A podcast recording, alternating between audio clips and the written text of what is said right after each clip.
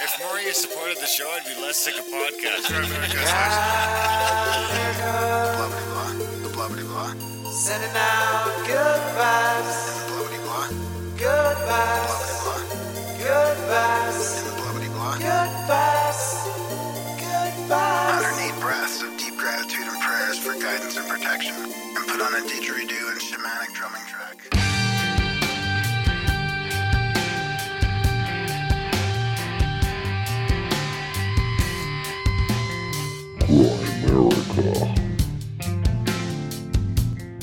what's acceptable that that word doesn't even exist in my vocabulary you know what's acceptable is what i say is acceptable what society says is acceptable doesn't have to be uh, my de- definition of acceptable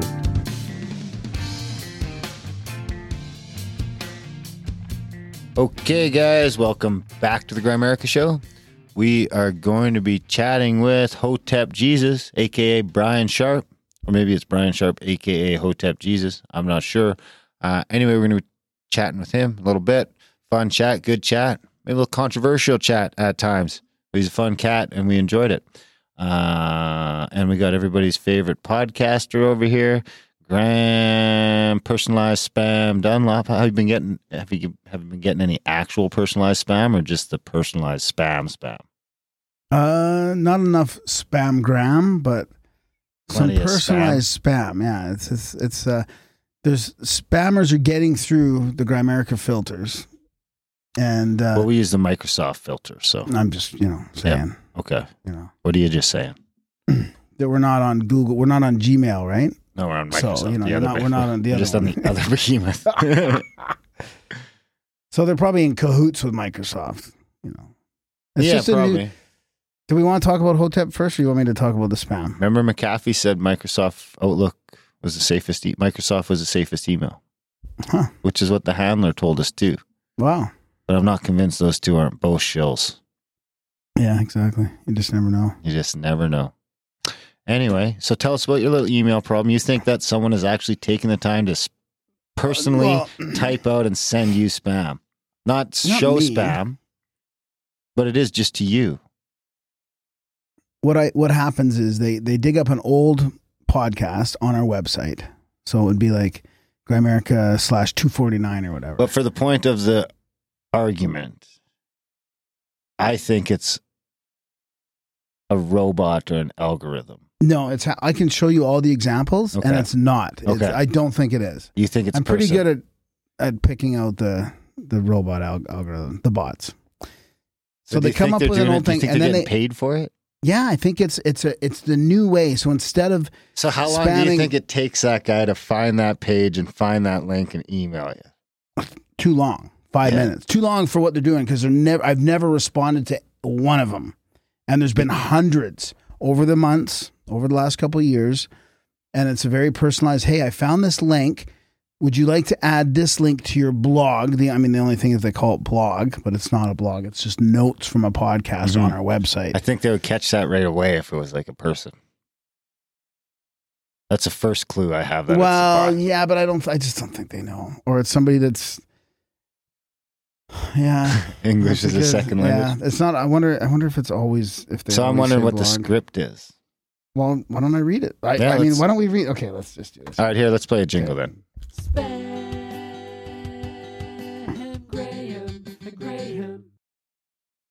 Bot or not? Is that the That's the segment. I can, I can go back and read it. bot all or not? Bot Perfect. We could play this on Twitter too. Hi, Graham. My name is Jenny. Hope you're doing well. I was reading www.grimerica.ca slash unger. Some interesting stuff there. And I noticed you linked to E e3expo.com.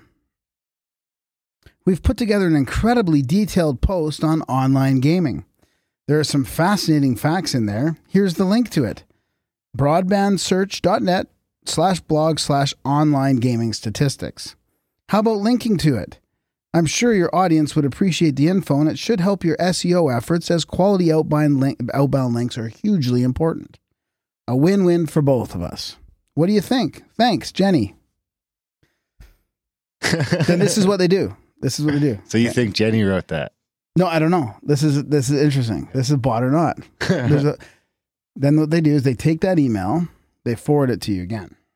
So what's the date on the first? Email? And these are always Wait, let's see if we can find a date. Let's see if we can find a date pattern. What's the date on the first email? It doesn't that doesn't matter. They could still be human human date patterns. Yeah, still- human made date It'll patterns. be another clue. November okay, the first one was uh eleven twenty three, November fifteenth. We start with the date and time on the second one. November twentieth, eleven thirty one. So a couple minutes after, five days later. You know, a couple minutes, you know, Yeah. five days and a couple minutes. Hi Graham, I want to follow up on my recent email about your post. Did you get a chance to read it? I definitely think our content would add to yours. Let me know what you think. Thanks, Jenny. Is that the last email? November 26th. So six days later, 4:10 a.m. So early in the morning. Ooh, that could be. So a sign. Jen was up at 4 a.m. this time. She was up at 11 p.m. I Graham. No, no, that was 11 a.m. So okay. this Do is the start of her day. Does it say where she is? No. Just checking in one last time. I'm not going to be full stalker here. I'm not going full stalker here. Did you see my previous emails? I was thinking it might also be an option for us to write a guest post for you if that works better. Just like the post I shared with you before, it would be very well written. Just like the post I shared with you before, it would be very well written and researched. Let me know. Thanks, Jenny.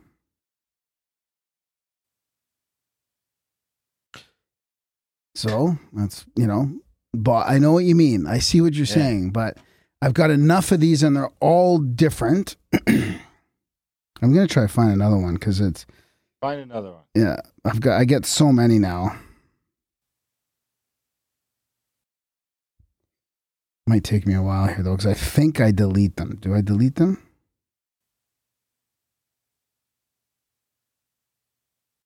Read Anyways. the read part of it again. Read the end of it, and see if I type it into Google what comes up. Uh, what what end of the last one or end Well, of what's the, what's she trying to get you to replace? Oh yeah, yeah. I'll I'll, do- I'll read that. So Jenny Rodriguez. We've put together an incredibly detailed post on online gaming. Is that what you meant? yeah. What's the post? Where is it? Broadbandsearch.net slash blog slash online gaming statistics.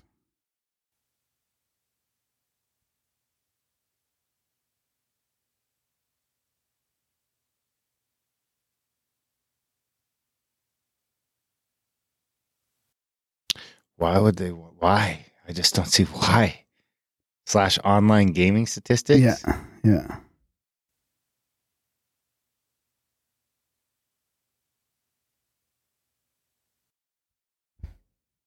This page is missing. I have no idea where it went. You might have followed a bad link or mistyped the address. Feel Oh, free to try again. Alternatively, you can return to the home oh, page. Oh, I got it. I found another one. Awesome. Oh, did I just get a pop up now? Am I getting fucking pop ups now?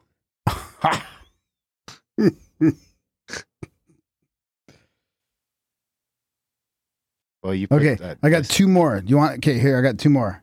You ready? Okay. I'll, I'll do the, the quick one first. Hello, I've been following your blog and really like the content in it. By any chance, do you let people guest post on your site? I didn't see anything about it on your website. Sincerely, Kevin Gardner. And then, so that was, uh, I don't know when that was actually. And he says, so now he's forwarding that to me again, right? hmm Hi, I'm sure you must get a lot of emails, so I just want to make sure mine didn't fall through the cracks. I would love to contribute high quality content for your site. May I ask what your guidelines are for guest posting? Thank you, Kevin Gardner. Like that's pretty. What are the times? That's pretty smooth. Well, that's five o'clock on a Tuesday PM, AM? p.m. What about the next one? The, I, I I told you I don't doesn't have he didn't. uh I don't know. Actually, I'd have to do some more. I don't know when the first one is. Okay. I'm saying bot. Full on bot. Okay, here's another one. All right. Hi, Graham. I'm Larry, coffee aficionado from Coffee Gear Spy. So this is a little bit more, you know, upfront, right? We're still something of, of a new kid on the block when it comes to sharing our thoughts on the Heavenly Brew. I saw your article at, and this is a lot of them, right? I saw your article, saw your blog. ep slash 281 and really love that you mentioned bulletproof.com. So they're searching for bulletproof and then they find all those links and they try and get you to link this this other coffee, right? Yes, I agree that I agree with the process. I just don't agree with who's And then he executing says- it. So I'm saying, uh, so he's like, I'd love to share what we found out more widely. If you're able to help us, we'd be ecstatic. But this day and age, I really understand if it isn't viable. So free linking isn't an option. I'd be reaching out to see what your best option to link to the site. So they're asking, saying, hey, you, we'll pay you to link to this. Thank you very much for letting me know. And then, Five thousand dollars. and then, and then, so that one was at November 1st, 422, right? Reply to Okay. one Just wait. and say we want Just wait. ten grand. Just wait. November see what they seventh. say. Just just wait. November seventh, twelve fifty two. Larry again. Just pop it into your AM mailbox to say hi. P- PM. You might remember we got in touch recently. It'd be great to know if that first message was of use to you. We're passionate about coffee. We love to share our research, part, practical tips, thoughts, and feelings. Did you get a chance to consider our idea? Larry Wells, chief editor at Coffee Gear Spy. And then th- there is a link. Just click here if you don't want any more emails from me. Just click here if you shouldn't you have to reply to Larry if you don't want any more emails from him? Because when I have to click to unsubscribe, it's usually because it's part of a chain mail or a bot yeah, generator. yeah, yeah. So is it to you, just you, or is it to undisclosed recipients? No, no, it's just to me. Yeah, I mean, they even say hi Graham in there a lot, right? Mhm. Because that's my email, obviously. Yeah. So. Be weird if I'm not naive to the to the the. just a little naive. no, You're no, not, no, full no, on no, naive. no, I'm not naive to the technology of bots and the Okay. you know the potential there, or sounding like a real human. Yeah. Yeah. Especially via text. It just maybe they've improved over the last few years, but I know a few years ago I could really spot the They're bots. getting close to fooling you. I'm telling you, you're not far away from being fully, fully scammed. You got to be extra. me or uh, everybody in general. I mean. Everybody in general. They're just they're not really gonna start with scamming. Like I don't think I mean, that was head. weird when you search that. curve. That was weird when you search that. But I mean I think they're just trying to sell like they're just trying to they're so somebody's I think somebody's going What's the, through what's the other one? Coffee Spy. somebody spends all day maybe they're in, you know, India or something and oh now I gotta find it again. So I don't know. I don't know. I can't remember. Coffee Spy. Yeah. Anyways. CoffeeGearSpy.com. Yeah, that's the one. Yeah, that's the one, yeah. That one could be legit. No, none of them are legit. Because he came in like you know saying who he was and They all what he's trying said that. do. Oh, See, I think somebody for cheap. look at the website. I think somebody for cheap, right? Look at the website. I know. What What does that mean? What do you think this guy's marketing budget is? He's paying a human to email people fucking individually? No, not him. It's just a it's a conglomerate type thing. Mm. This isn't even, they're not even from our caffeinated blog. November 26, 2019. Mhm. Long before that gorgeous, fragrant brew trickles into our coffee cups, it starts life as a rather lovely evergreen plant. So they might they might Well, we typically think of coffee as growing on an airy hillside in South America or in a subtropical farm in Indonesia. Many varieties happily. Dot dot dot. Yeah.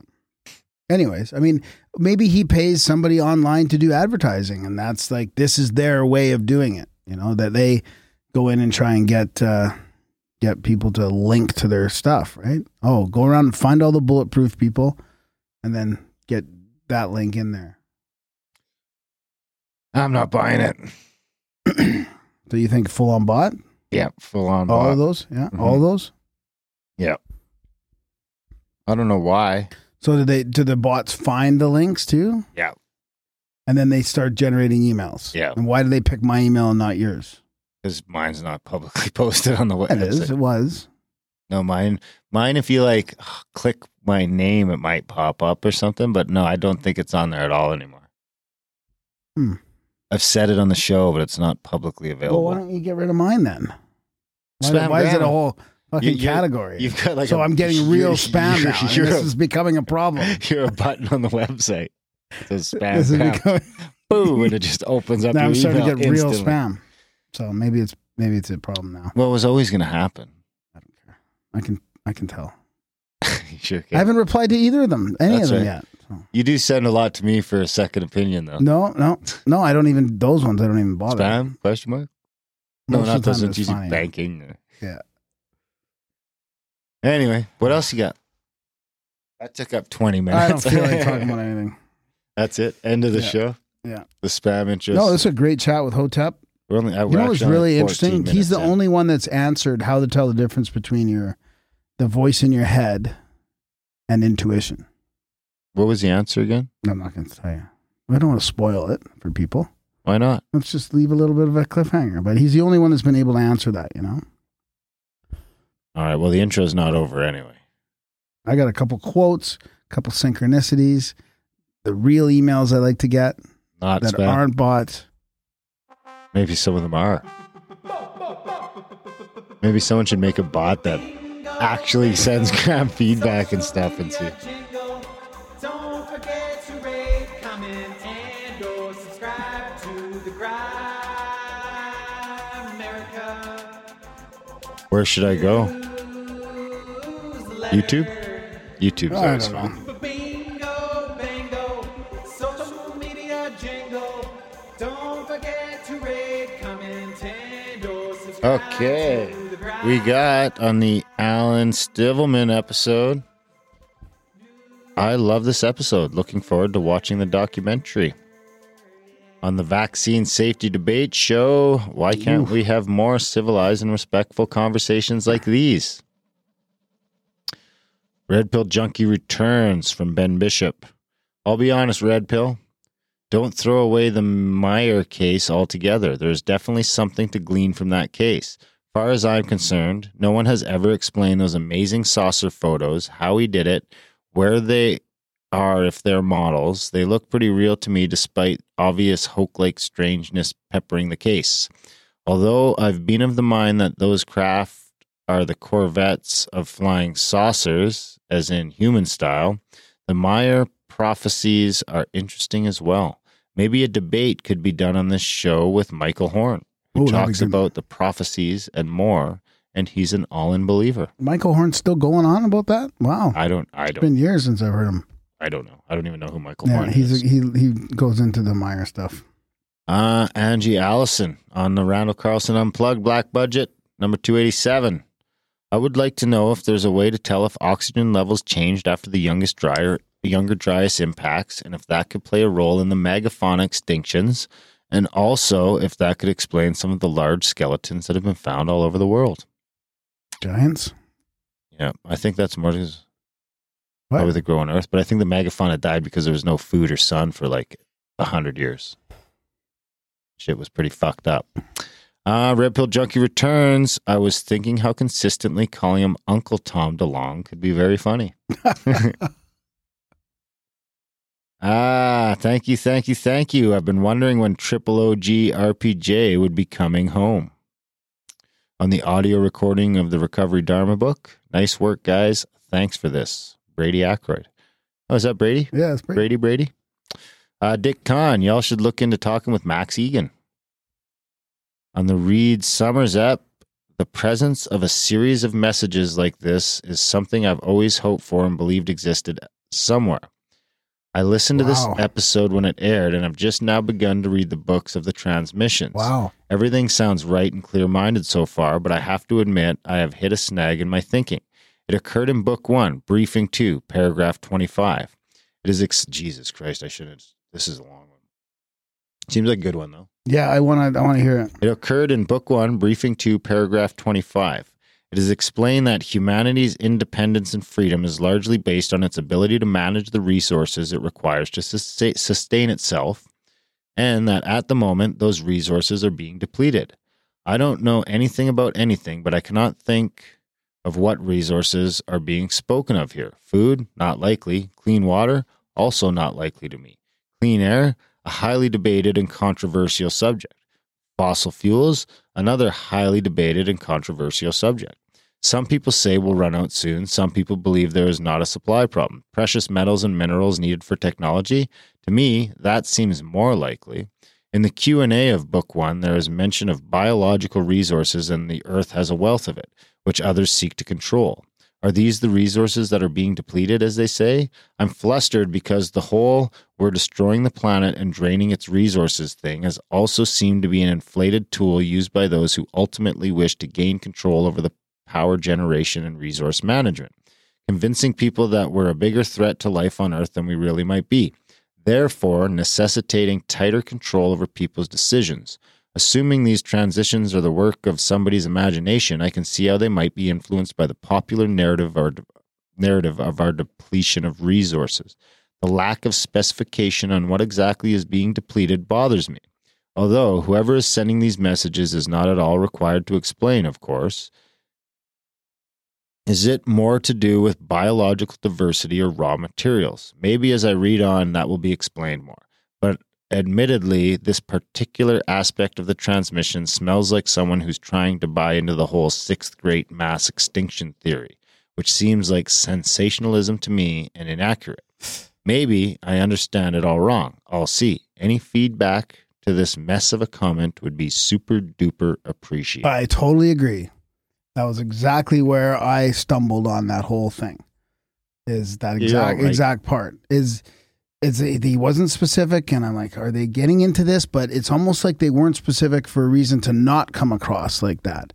You know, propagating that sixth extinction myth and all that. So they were either they were very careful to not go there to come across like that, but that's where I stumbled on it too. Think so? hundred percent.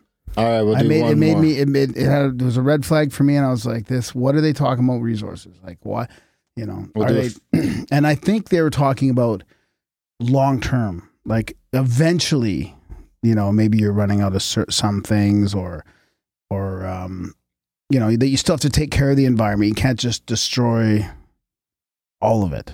You know, well, you shouldn't destroy any of it. well, you have to destroy some of it. I mean, even before technology was created, people were chopping down trees and using them for Well, wheels and stuff it. like that. Well, you are. I mean, they're mostly using it for firewood, probably, but yeah, I, I guess on that level. All right, let's move on. 389, Dick Kahn by Praying Mantis. The recent Paul Stamets on Joe Rogan was crap. oh, All about bees, his political and commercial views. Not like this podcast. Just give me the trip reports, dudes. On Randy Powell, Vortex Math, play this at 1.25 speed. Great episode, guys. Time runs funny in Canada. Unreal episode, guys. We're living in the Matrix. Ah, Zig. Well, yeah, that was probably. Were we slow on that one? I don't know. 389. Another possible use of the shrooms is for chronic pain or neuropathic pain. Unless someone has an actual break or mechanical issue with their body, most chronic pain is neuropathic, and you have to find a way to change those pathways. CBD and THC work great in some cases, so I think shrooms might be worth a try. If it doesn't lessen the pain, it'll likely make you forget about it for a while. What's the neuropathic? What does that mean? Neuropathic pain. I don't know. Neuropathic, so I think that would be like the same idea as like uh, stress related Yeah, stress related chronic stuff and um uh, autoimmune stuff where the body's attacking itself, which seems to be some sort of because you're up. in that that also that state of stress as well. Like you can't get into that. um no, he just says he thinks most pain is that most chronic pain. Anything that's not a mechanical issue. What's the state that the float float tank guys got get get you in? And the whole point of it is you're in that. uh I can't remember. can't remember. Oh. What happened to all the Jingo Django jingles? I just played it. Uh, psychedelics equal manual evolution. For some, you still can't fix stupid in one lifetime. You just have to breathe the stupid out. oh boy. The reply is, right. All right, that's enough. The social media. I think. Are you almost done there? Or? Uh, let's do one more. Okay. I really want to microdose on shrooms. Hmm. They've took the shroom emoji away. Don't know about DMT though. They didn't take the shroom emoji away. You're mistaken. All right, that's a, oh. I'll do one more. Randy Powell, Vortex Math, fantastic, best episode ever. Uh, we'll do one more. Oh shit, boys! Fleury is the best. His game six overtime goal made me a hockey fan. Then he came to New York and I loved it. I appreciate how honest he is about his whole life. He should be in the hall. Guy is amazing. Yeah. I was wondering if he was in the hall yet. He's not in the hall yet, I don't yet. think. Fantastic. Yeah. Yeah. All right. So, this- so just so listeners know, those two, Randy Powell and Theo Fleury, are episodes Have that have yet come to come yet. out in podcasts. So It'll be out soon. those are just the people commenting on the YouTube live that we did. That's right. Yeah. Which you can go check out if you can't wait. You can find those somewhere on the Yeah. YouTube page. You got some quotes? Got well, yeah, I got, I got a couple quotes. Nah, quotes. As I recall, we have to go to the email for that jingle because it's still not quite working the way it should be. America.ca slash support.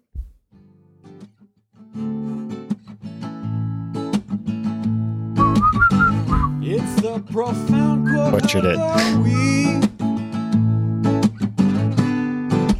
Darren, can you guess it?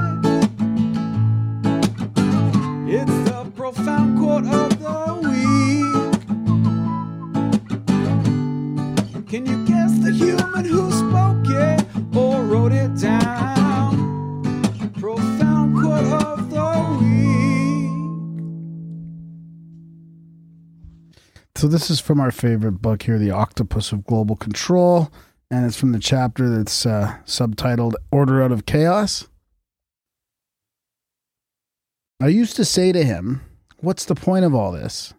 You have all the money in the world you need. You have all the power you need. What's the point? What's the end goal?" To which Rockefeller replied, paraphrasing, "The goal is to get everybody chipped, to control the whole society."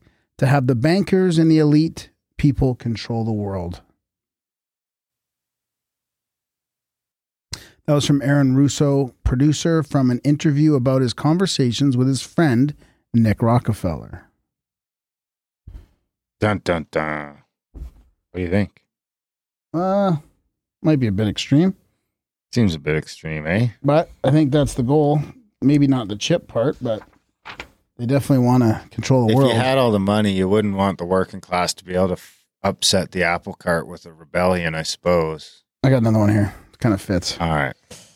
Uh, I think this might be from the same chapter. No, this is from the Council on Foreign Relations chapter. The most powerful clique in these CFR groups have one objective in common. They want to bring about the surrender of the sovereignty. This is this is interesting because this is this is quite a bit older than you'd think. They want to bring about the surrender of the sovereignty and the national independence of the U.S. They want to end national boundaries and racial and ethnic loyalties, supposedly to increase business and ensure world peace. What they strive for would inevitably lead to dictatorship and loss of freedoms by the people. The CFR was founded for the purpose of promoting disarmament and submergence of U.S. sovereignty and national independence into an all powerful one world government. What's the year? 1958, Harper's. That's from Harper's, July 1958. When when you think back to to the 50s, that's and that, that those types of quotes, it's like, yeah, they've they've been working it, and it's almost worked. They're all Yeah. fascist.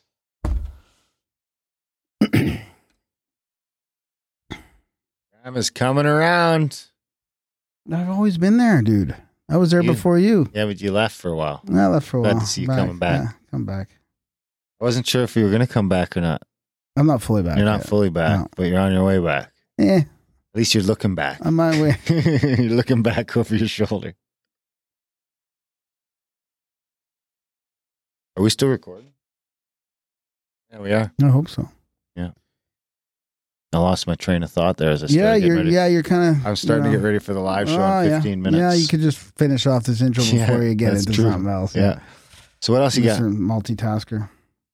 Well, I mean, we got uh, so we got to talk about uh, big thanks to somebody that's helping out with our artwork. Oh, right. Ellie. Yep. Ellie in the chats Yeah. has taken over. Uh, Redbubble, I guess. Redbubble, say, well, which is grimerica.ca slash swag. I think that still works. Yeah. Let me see. It does. I was on there. Slash swag. Bang.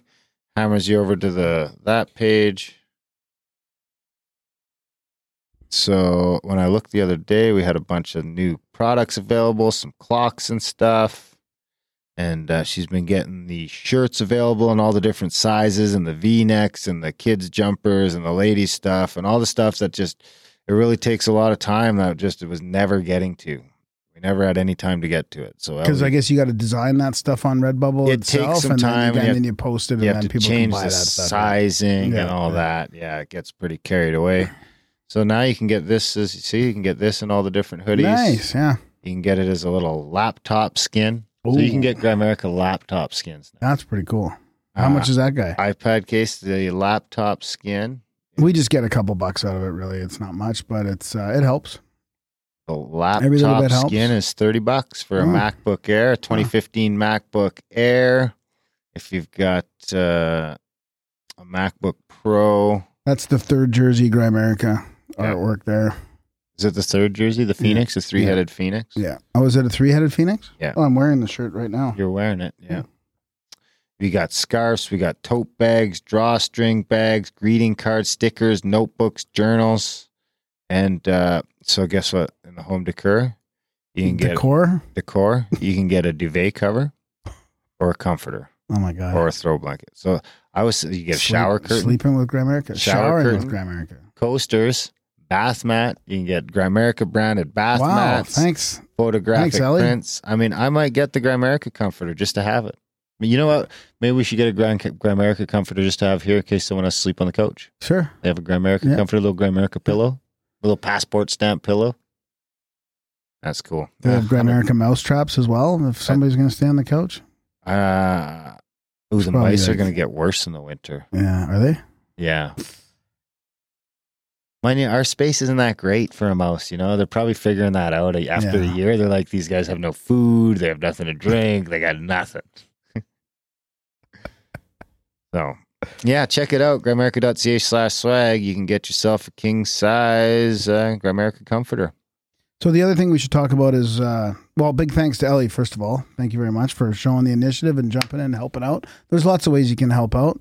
You could probably join the chats too to ask as well. There's lots of people in there. Slash chats. Yeah. Absolutely. And then yeah. there's uh there's a black budget. There's a couple of new black budget episodes out, and the way to get access to that is any any donation, any one time donation, or if you can't even afford it, just email me and we'll give you access anyways. I mean, it's really just But ideally, you signed up for a monthly. Um, yeah. Because we need the support. yeah. And uh, we're reading the David McGowan book from when 2001 was it 2000 2000. called Understanding the F Word, as in fascism. Is that what it's called? American fascism and the politics of illusion. The Politics of Illusion. Fantastic book. Very interesting. Brings a lot of context to uh, the political Yeah, environment. Absolutely. And we might be doing, notice we'll, and we'll be doing more as well. And actually, uh, Eric, last? Eric P. Anthony's book, um, "Song of the Immortal Beloved," will be on Audible that we helped out with. Oh as yeah, well. we so, that, so, we'll yeah. let you guys know when that's all on Audible. We would love to see you guys all go out and buy that on Audible right away as soon as it does come out, so that we can maybe get Eric uh, trending, maybe get him on a list or something popping up. Our community would be great to take the first Grimerica produced audiobook and Yep. use our audience to sort of push it over the hump and see if we can get it on the trending list or something like that. Yeah, again, that's like "Song of the Immortal Beloved," and we'll let you know when that comes out. But that's a contemporary explanation of the spiritual alchemy. Yeah, it's 18 hours and 40 minutes Is that what long. it is? Yeah. Yeah. Jeez. 1840. Wow. And it's read by yours truly, Graham Dunlop. I guess yours truly would be me. It's Edited edited, by by, yours Darren, yeah. truly. Yeah. I didn't make the cover. Graham made the cover. That's right. I don't want to be on the cover of stuff. I like to be in the background. Graham at Grimerica.com. Is that it? Yeah, I'll save the synchros for next time. Got some listener synchros, or I can say one right now. 33 minutes. Really? Let's just stop it right there. Perfect. Support the show. Grimerica.ca slash support. Please enjoy the chat. Hotep Jesus.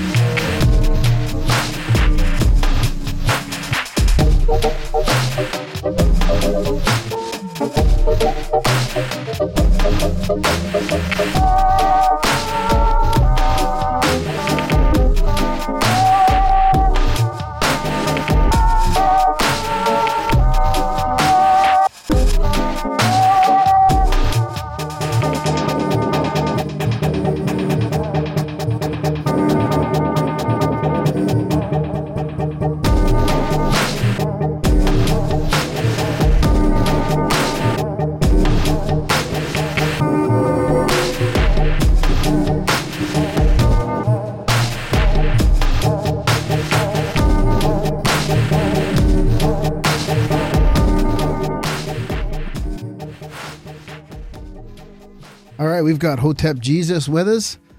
He's been a tech startup advisor, an author, a speaker.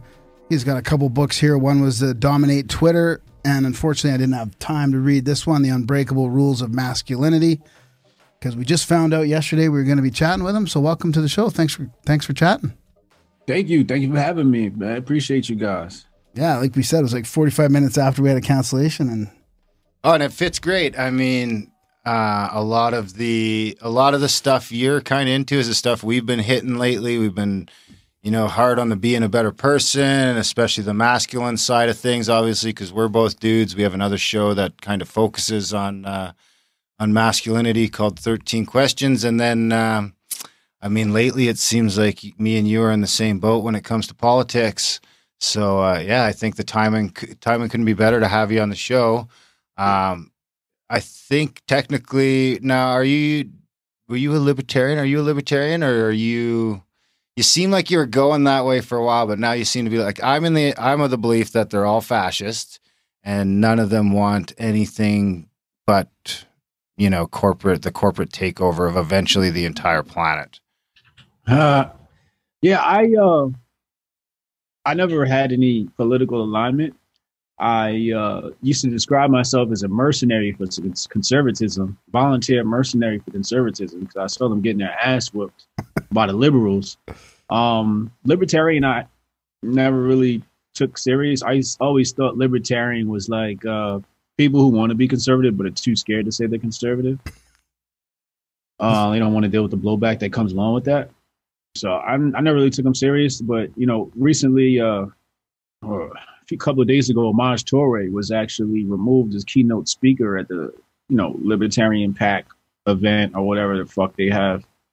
And uh, as somebody who's been banned from TPUSA events, I kind of see a trend going on here. It's like, you know, if you got wrong think, or if uh, the don- the donors don't like you, uh, then you're out. You know, um, you, you basically blackballed from whatever the fuck club I guess they got going on. Uh, but you know, uh, all this shit is a business. It's all money. It's all games. I don't take it too serious. Um, I look at it as a vehicle to uh, open people's eyes. So if you ever want to have a conversation with somebody, you basically want to find something you guys can relate to. So I find that politics has become pop culture. So being abreast on the situations in politics and events in politics allows me to talk to people and understand people better. You know, once you understand their political leanings, and then from there I can introduce them to new ideas. But uh, yeah, I don't identify as any of these labels. The only thing I identify is as is is Hotep. What exactly is uh, what exactly is the the Hotep moniker? I see a lot of Hoteps all over the place.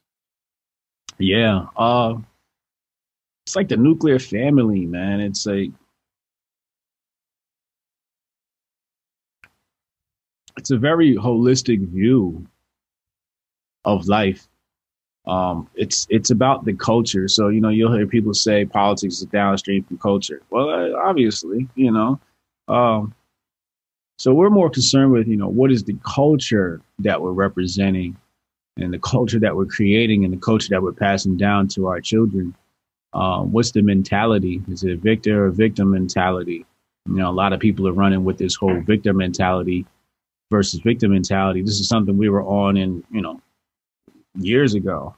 you know, this is what we were preaching. Um, but you know, if you ever read a Napoleon Hill book, Napoleon Hill could be described as Hotep, you know, just knowing you can get something done and then go ahead and doing it. Uh, and, and not too much complaining about stuff, you know? Yeah, Think and Grow Rich is probably one of my. It's a. It's hard because the reading list is fluid. I feel like it depends what day of the week it is to where my top five books might fit in. But uh, Napoleon Hill, Think and Grow Rich, is always in the top five. I've been chipping away at his whole like collection now for a while, but that dude was ahead of his time, man. I mean, he must have started Think and Grow Rich, I think, in like 1912 or some shit. And he's like, I mean, and now you just look at the whole market that's just been created off of Think and Grow Rich. I mean, you look at the secret, all that stuff is just they're mining Think and Grow Rich and taking all the shit out of that. And it's like, yeah, he's the father of that whole genre. Yeah, man, he I like nailed it. I like uh I like outwitting the devil. I feel like that's his best work. Who is that fiction? Outwitting the devil. Yeah. no, it's Nap- it's a Napoleon Hill book, right? Like right in the same line as Think and Grow Rich. Just I'm gonna have to dig that up. Yeah, I mean you can listen to it free on YouTube too. Um, but I mean that one is more. Uh, it's basically a conversation he has with this persona he calls the devil, and um, the topics in there are a lot more taboo than the ones in uh, Think and Grow Rich. Think and Grow Rich is very like normie safe. Yeah, Um, when you start getting into what he talks about in Outwitting the Devil, a lot of people aren't going to be able to handle what he's saying, especially if you're religious. that's interesting. That's kind of like uh, you know that reminds me of like what Scott Adams did, where he's got his like um, his self help sort of stuff, and then he's got that God's debris, which is just sort of like it's wild. It's just like you know, it's a quick read. It's an hour long, but it, it's a. I mean, he calls it a thought experiment, and it's a pretty apt way of describing it. yeah, and I didn't check that out. I got to check it out. Yeah, it's definitely worth it if you like Scott Adams stuff. I mean, I thought uh, How to Fail at Everything and Still Win Big was kind of one of the books that sort of opened the door of all this stuff for me, for sure. Mm. Mm. But I mean, I agree with all that. That's like that's my main my the thing I keep coming back to is that it doesn't matter what ism you want to run with. You can have it, you know, capitalism, socialism, cor- it doesn't matter. You pick your ism. If as as long as we got people that aren't um as long as we're not creating the best people that we can, then we're gonna have a fucking pile of shit. That's absolute truth. That's absolute truth, man. So I guess that's Although, that's kind of what the hoteps are pushing for. It's more of a culture movement than yeah, I, I, you know, uh, you look at where conservatism is today, as opposed to in the fifties. You wouldn't even be able to recognize it. You know, conservatism today is liberal in the fifties. Um, you know, we we see uh, drag queens hanging out with conservatives at their events. You know, um, that's not even you know forget political leanings. That's just that's not even described as an adjective conservative. you know, uh, so um, we're in a very odd place in time. Um, I feel like. Uh, the quote unquote black experience in America is very much subject to the decisions that white people make in America.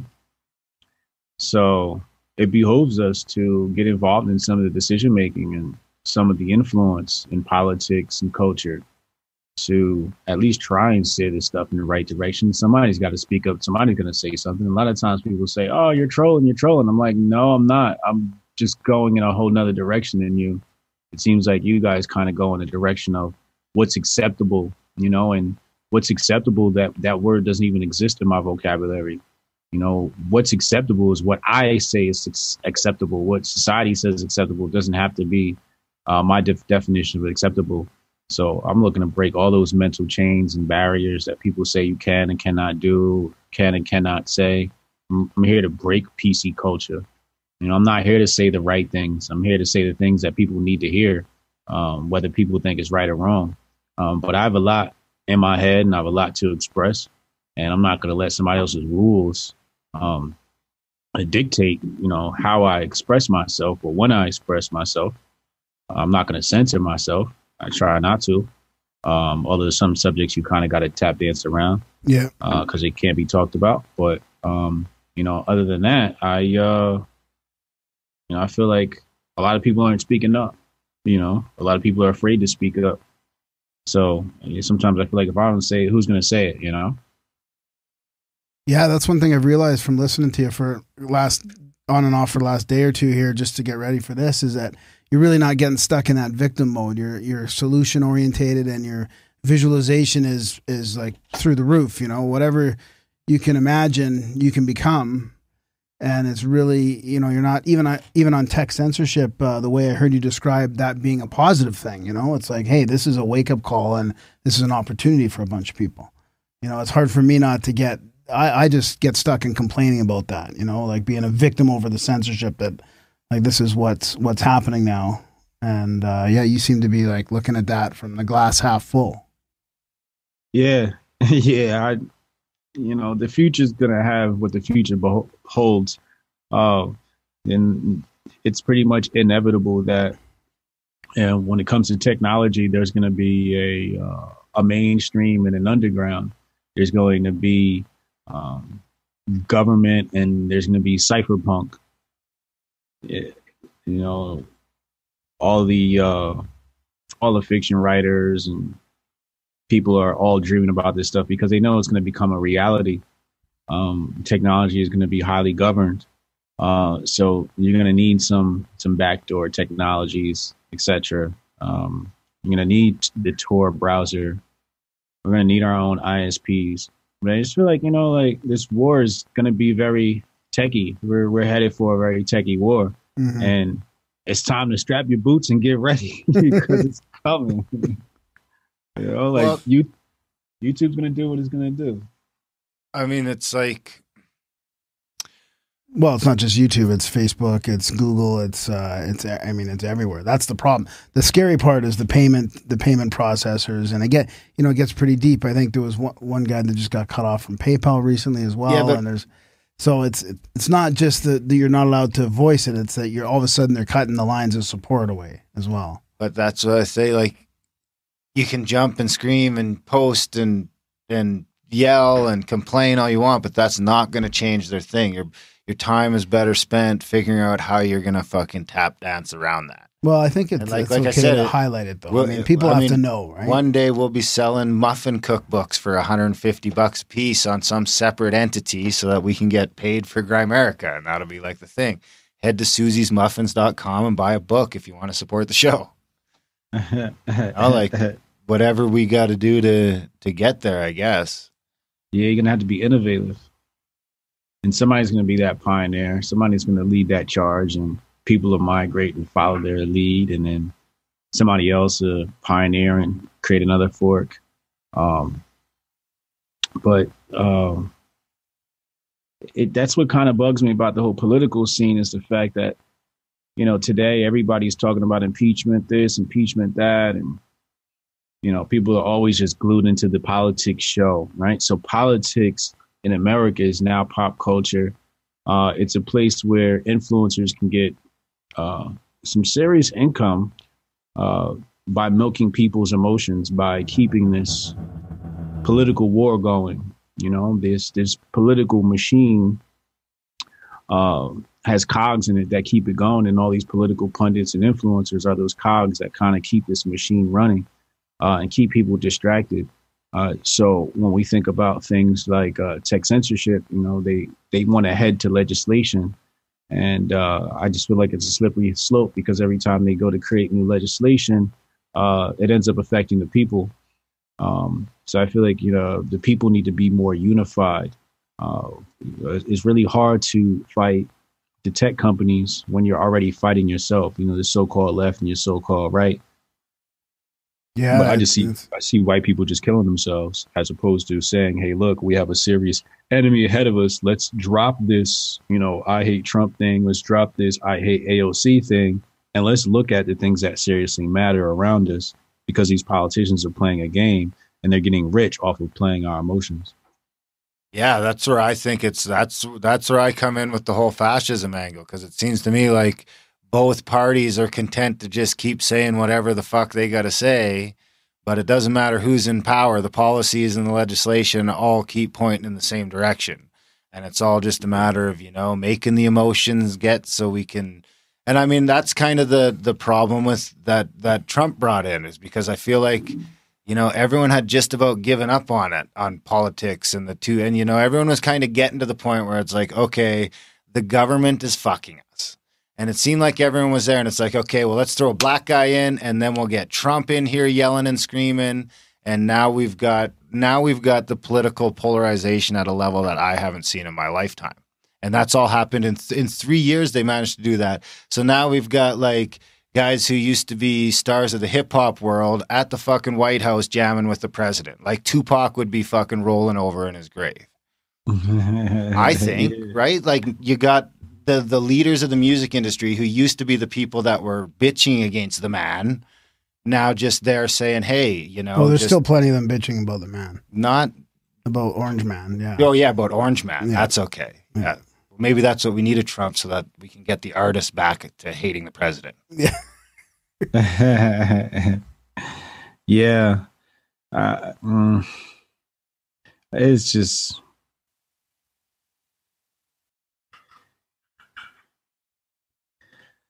I don't know. Um, we're just in a weird place right now, man. It's never going to be the same. I don't think. I- I just think- I just think it's, he's blown it open, and, and it is it is polarized. But a lot of people are waking up to the facade now, so it's never going to go back to the to the no, way there's no putting Like, it back in the bottle. You think people are waking up? Yeah, I think so. I I don't think know. people go. I think people going back to sleep. Yeah, it's yeah, it's hard to say. there's a little of both. I think Yeah. it, it's a real hard metric to track because there's like people going down, and but at the same time, I mean, I see just in our community, just in our little community, people that were like anti-government a few years ago are now like, you know, fuck the liberals or fuck the conservatives. You know, it's like those people got sucked back. Graham got sucked back in for a while. He's like teetering on the fringes. Yeah, yeah. Uh, it's kind of hard. It's kind of hard when politics becomes pop culture, right? It's like it's not even politics anymore. It's just like what everybody's talking about. So you kind of have to talk about it sometimes. Yeah. Um, you can try to avoid it, but it's just uh, it's so prevalent now. Um, So is that a Trump thing? Because I don't know. I feel like it wasn't like that before. Even during Obama, I feel like everything was still just sort of like, yeah, you know, every no one gave a shit about politics.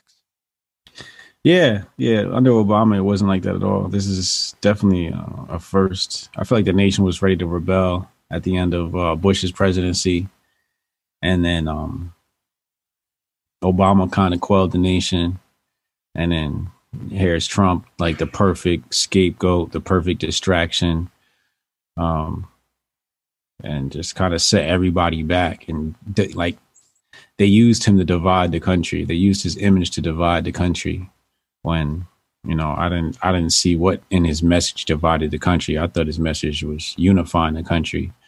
Um,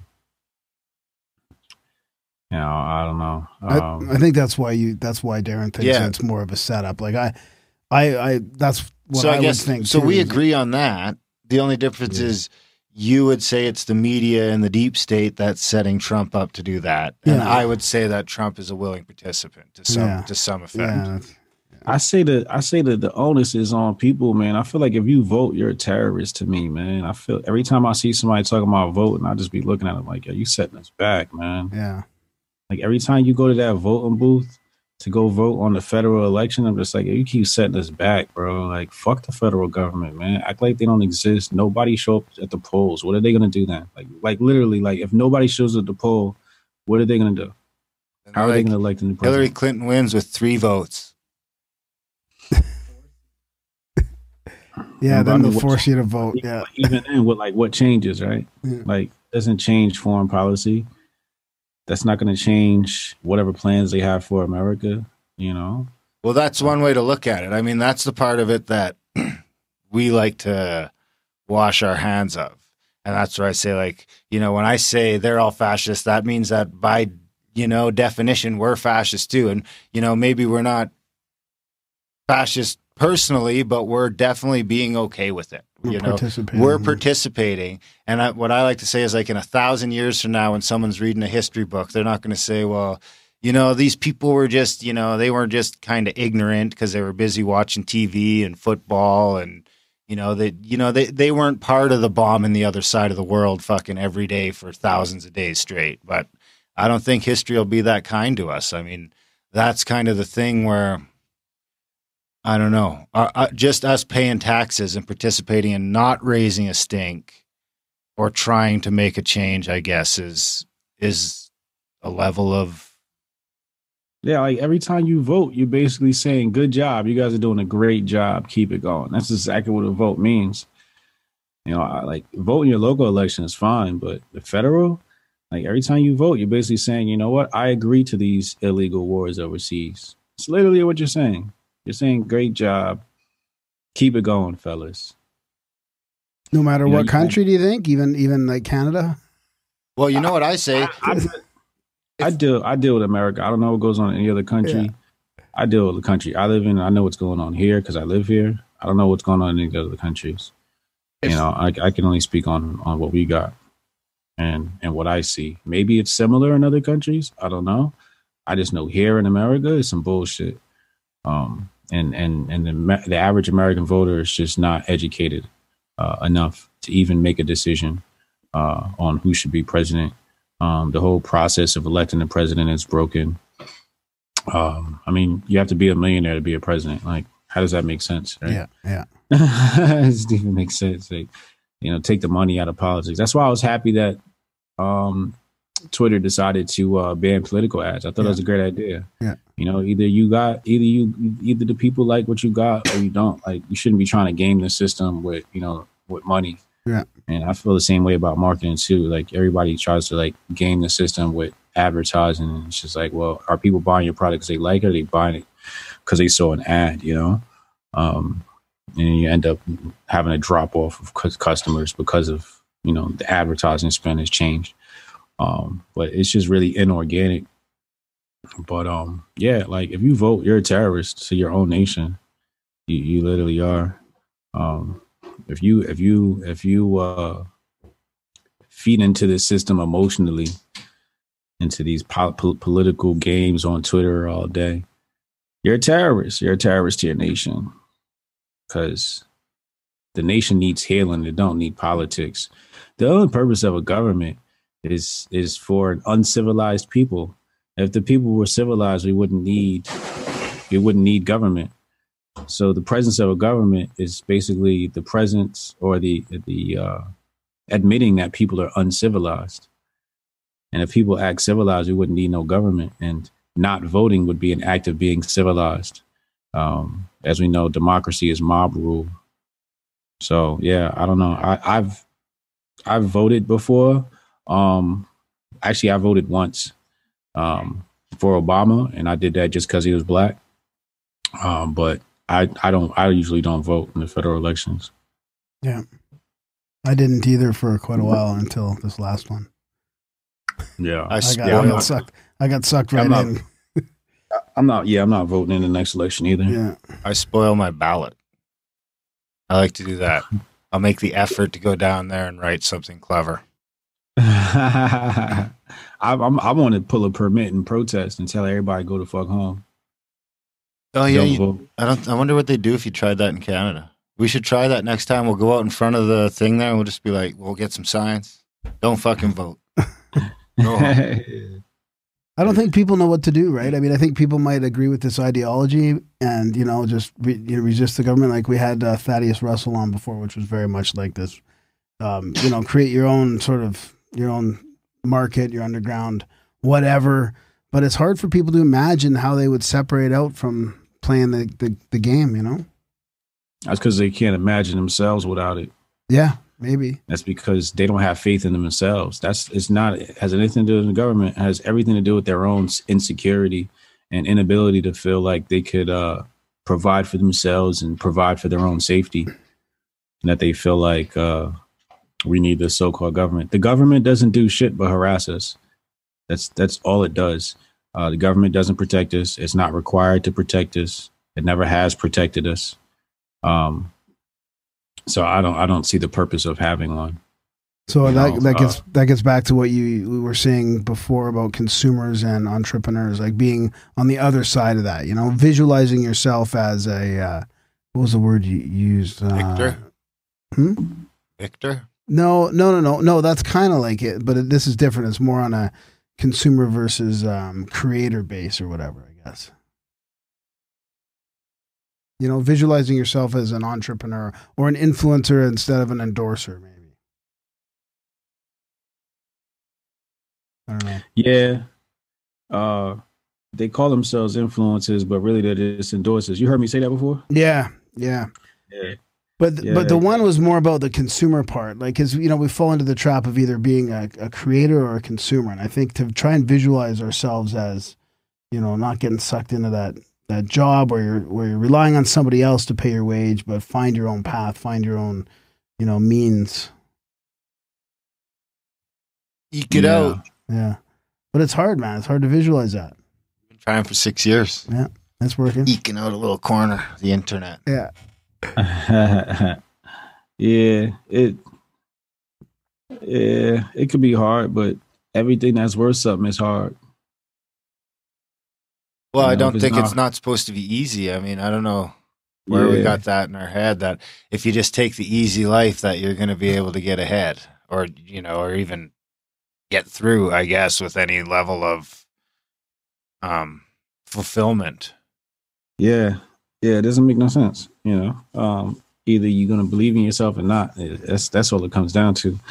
You know, um, if you don't, then you don't. You know, if you do, then great. But that's the only differentiator. And if you uh, have a pessimistic view on life, that says more about you than life itself. Yeah. How how much do you attribute your success to visualization and and believing in yourself? Mm, Like a hundred percent. Yeah. Uh, outs- Yeah. you know, outside of my my good upbringing from my parents. Yeah. Yeah, Uh, it's everything. You know, like like we like when we set this interview up, I said my intuition told me to go ahead and, and do this interview with you guys, and then today you told me that 45 minutes before that, your uh, other uh, your other guest canceled, right? So there's this uh, alignment that happens that if we follow our intuition, life becomes really easy. Um, so I, I move when I move my intuition tells me to, uh, you know. So visual visualization is part of it, but the other half is just following my instincts, man. You know, when that voice in your head talks, you know, or you get these ideas, you got to start acting on them. A lot of people get ideas and they put them on the back burner. They don't write them down or they don't act on them, um, and it really sets them back. But God or the universe sets you up to succeed uh, all throughout life and all throughout your day. And it's just a matter of can you open your mind up to receive those thoughts and to act on them? You know, I could have ignored the thought to, to go on the Grimerica show, but uh, here I am. That's interesting because I find I, I've been on a path lately that's almost the opposite of that, where it's like I'm actively uh, arguing with the voice in my head because a lot of times I find it's trying to maybe take the easy route or maybe talk me out of doing something because it might be harder or something like that. Is that Well, I think that's what I was trying to explain to you. Is there's it's there's a difference There's between couple your intuition in and and the voice and your and your ego voice, your negativity or your or your reflex of negative thinking is different. I think than what Hotep's talking Yeah. about with intuition. Like I think and how the would trick be your- is like how do you your authentic self Yeah. creeping up, right? yeah I met one of them on Saturday, but I can't remember much of it. uh, of your authentic self? I think Yeah. so. Yeah, he Yeah. said a word, but I can't remember the word. Get that? Yeah, that's why I like that book, uh, Outwitting the Devil by Napoleon Hill, because uh, that other voice is what he attributes in the book, The Devil. Um, and it puts those uh, negative thoughts in your head, that doubt and fear. So anytime you have those type of thoughts, um, usually that's not your intuition. Uh, although your intuition can warn you uh, about danger. yeah. Um, but uh, I think it comes with practice. Uh, you see, the the mind the mind thoughts are very slow, whereas uh, the uh, intuitional thoughts are uh, like flashes of inspiration, flashes of light. So you can kind of tell which is which by the speed in which it happens. Usually, the voice is really slow and like trying to reason through things, right? And it's doing all these different calculations. Um, but the intuition voice is sort of like a flash of lightning. And uh, if you know how to pay attention to that, you can tell the difference between the two voices. Um, but you have definitely have three voices. You have your conscious voice, the devil's voice, and, the, and, and and God's voice. I guess you can say. Do you notice any times when uh, when those flashes of inspiration have a better chance of coming through? Like, uh, do you have a meditative practice, or you know, for I mean, from what me I've always noticed in the shower. I mean, that's that's pretty uh, cliche, but it seems like I get into that mode in the shower where I'm just thinking about washing my arm and nothing else, and that's when That relaxation response. Yeah. it's- Yeah, you can't listen and speak at the same time. so the mind works the same exact way. Um, in fact, when you purchase uh, my book, Dominate Twitter, it comes with a book on subconscious mind reprogramming. Huh. So you get two books for the price of one. Um, but uh, we talk about how to clear out the mind. And a lot of that is focusing on the five senses. And you can't taste or listen to music and think at the same exact time. You have to do one or the other. You can rapidly alternate. You know, you might be listening to a song and think about something else, but you can't listen to a song intensely and think at the same time. You end up alternating between the two. Um, but usually, when you're intensely, uh, Focus. uh, yeah, focused on one of the five senses, uh, the brain is quiet, which allows uh, influx of inspiration to enter the mind. Um, and, and that's when you get a lot of intuitive thoughts. That's why uh, meditation works and Yeah. showers form of meditation. I like to just sit in the bathroom sometimes, just sit on the toilet. I get my best thoughts when I'm just sitting on the toilet. yeah, it's that's that's uh that's incredible advice. It keeps coming back to that concentration meditation or the mindfulness to get you to the the concentration meditation and that focus, and then and then then you can start to tell the difference between that speed of your intuition compared to that yeah, you know that all like- droning negative thought. Because if you don't, it's hard to tell if you don't have any of that. it's like tricking yourself into that flow state, right? Whether you can do it by intense concentration on a sense, I get would make a lot of sense, or by so like when I do it, what do I do? I don't know what I do. I just sit there and I just sit there and try and think about nothing.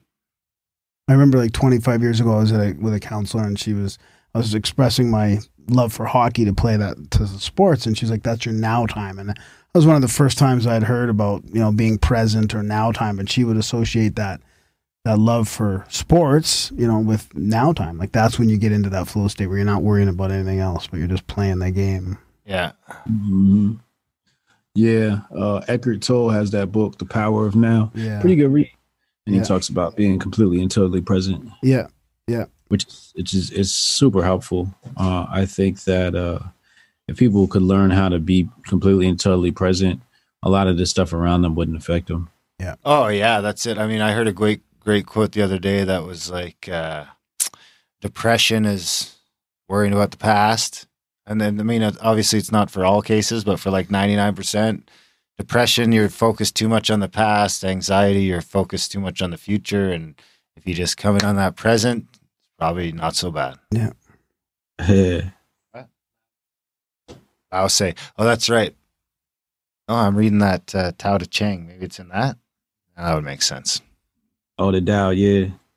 I just started it, and what I, I'm doing. Uh, Did you hear Hotep talk about it before? No, I, Yeah. I actually did it. One of our listeners uh, said you got to read this book, and I said I'm so behind on books, and then it showed up at the at the mailbox. So I was like, okay, but it works out good because I was like, well, geez, I could read this in an hour.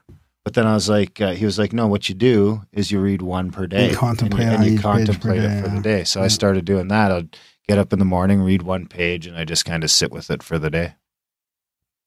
Yeah, it takes me forever to read a book because um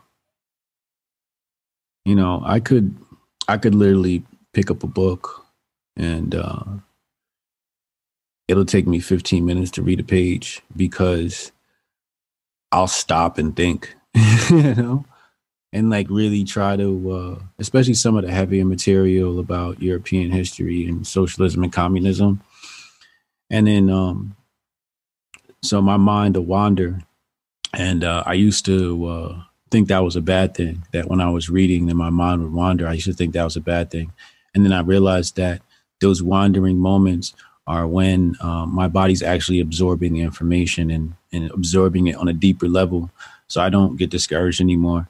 Um, you know i'll read a, a page and one quote will just stick out to me and in my mind will wander and i'll just allow it to happen and then just like really like try to understand exactly what the guy say. Because I mean, anybody can kind of like run through a book and just read the words on the page, but do you do you uh, understand on a deep level what you just read? You know, like some people will say, um, it was a quick read, it was really good, and other people be like, yo, I read it five times and I make ten thousand dollars a month now. It's like two different things, right? Because um, the way I write, I write in concise um, thoughts, concise sentences. So if you read my book fast, you're gonna miss everything.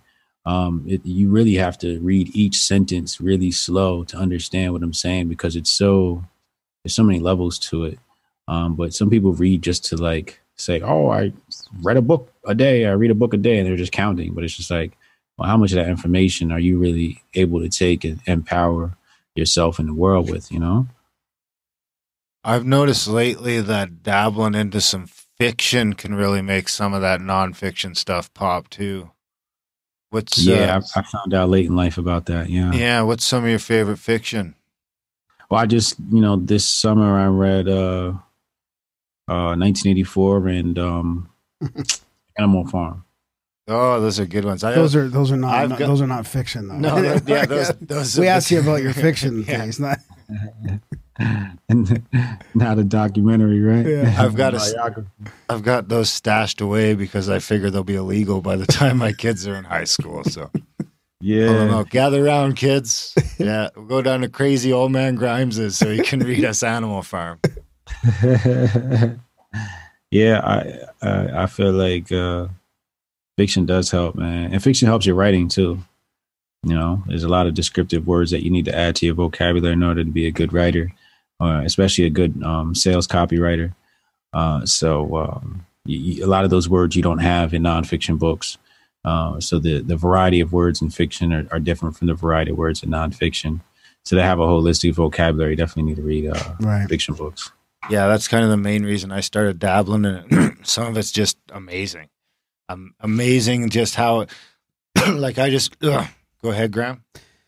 Yeah, well, I'm sure you're going to say amazing about the creativity in these in these fiction and sci-fi books and stuff, right? Or, Well, I just finished The Brothers Karamazov.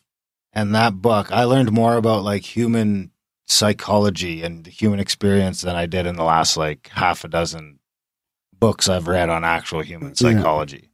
Just in the Mm. way he's able to the way he's able to describe feelings that I've kind of felt but haven't been able to even put words to him until I just read that paragraph. Yeah.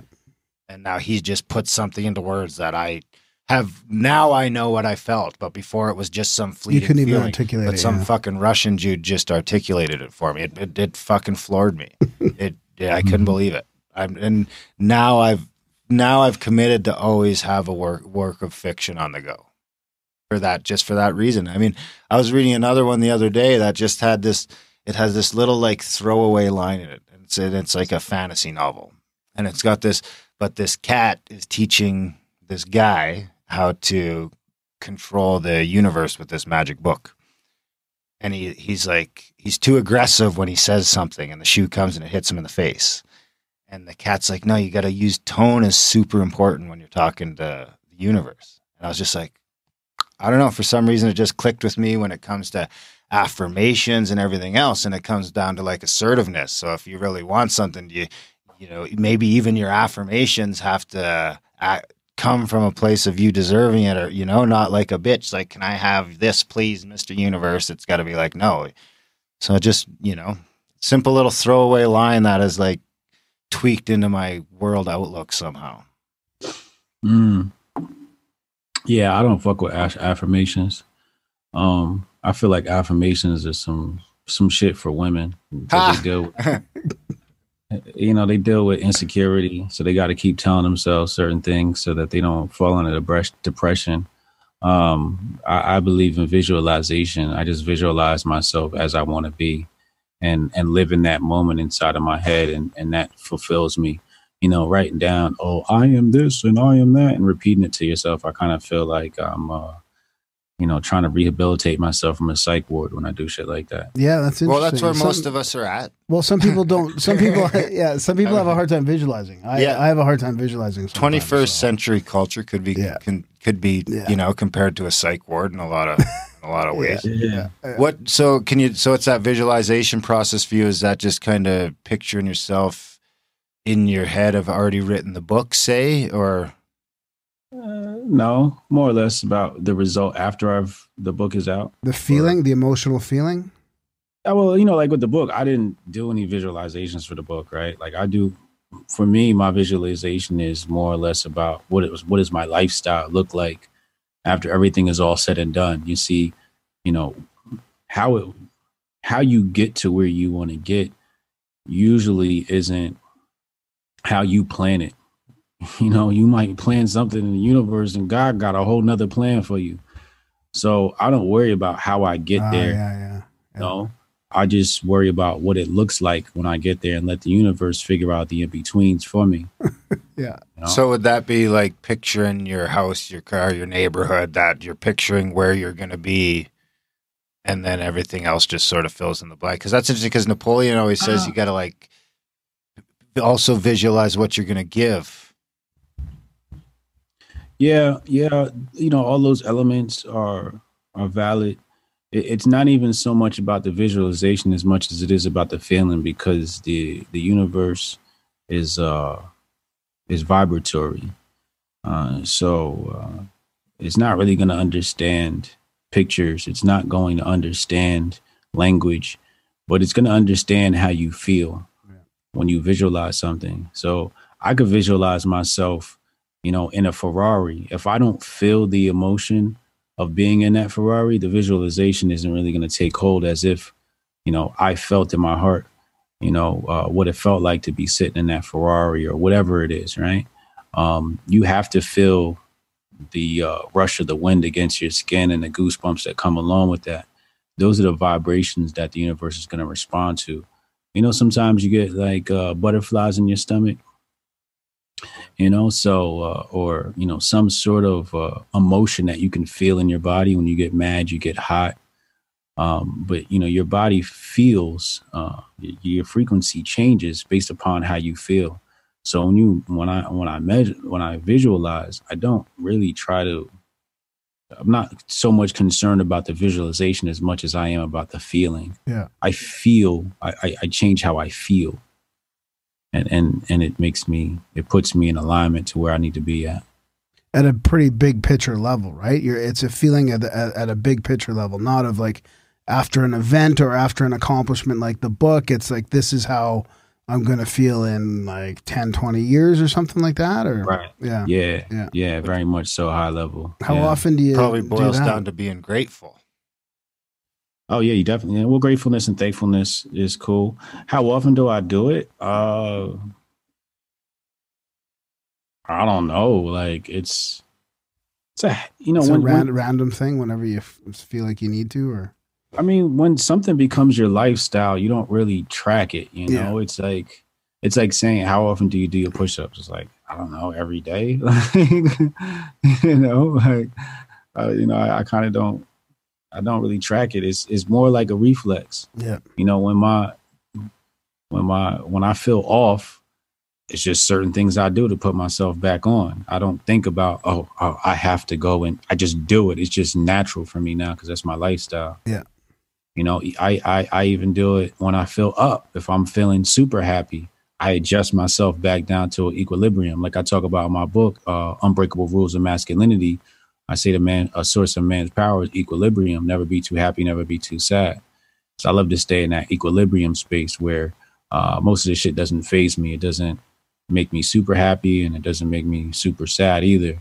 You know, I feel like, you know, to get happy after you accomplish something is kind of like uh, stupid in many ways because it's like either you expected it or you didn't, you know? So for me, after I accomplish something, people like, oh, don't you think that's so great? And I'm like, yeah, but it's like I'm kind of like on to the next one already, you know? Like people were saying like, "Oh, you're on Joe Rogan. That's so crazy. Like how did you feel?" And I'm like, I didn't even try to process feelings. I, I like that didn't enter my mind and like try and process what this is.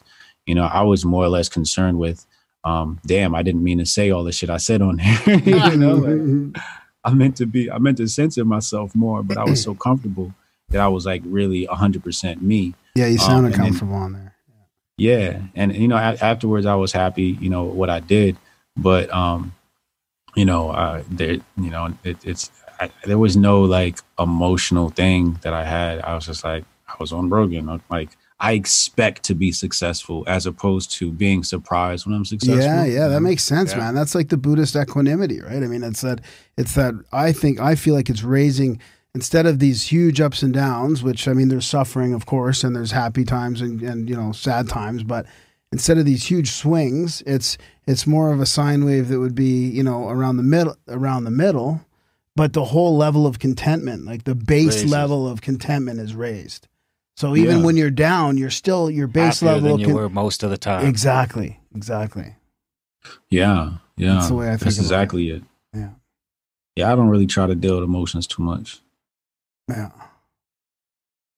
But that takes a while to get there, though. I mean, there's a lot of, I think, a lot of sort of meditating. It comes back to meditating on that as well. And, and just that, I think that brings some of that equanimity. Yeah, I mean, uh, my father was initiated, so I had a lot of the teachings when I was, a, you know, a child.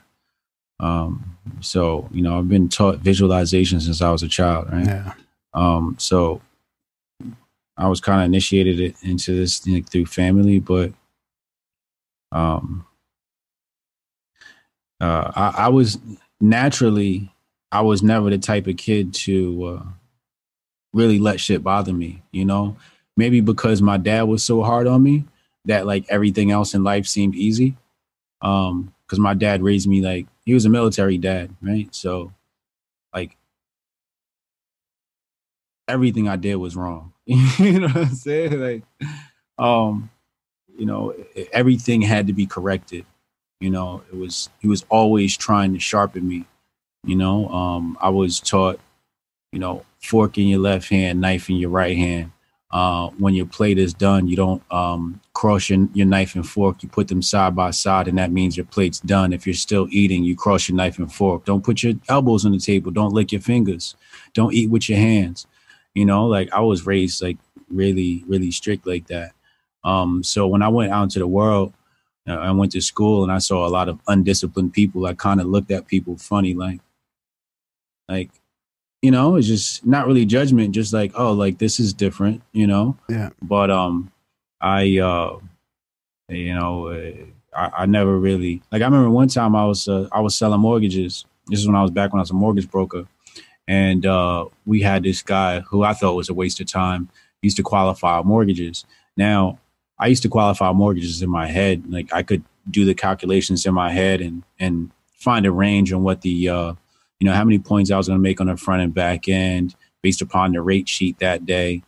And um, so I kind of had a ballpark figure on where my people would be. But we had to hand our paperwork into this guy and he'd go rate the stuff. And then he'd hand it back to me and it'd be exactly what I pitched already. But anyway, um, I remember one day I had a loan, it's probably worth about maybe five or six K to me and take home pay. And it blew up, you know, on like the day before closing or something like that. And uh, I remember the guy's name was Michael Bottles. And uh, he was like, "Yo, your loan blew up. This, that, and the third. Something wrong with the appraisal." And I was just like, "All right, I'll check it out." You know, and I just I sat right there. I didn't even move. I just started looking through the thing, and I called him up.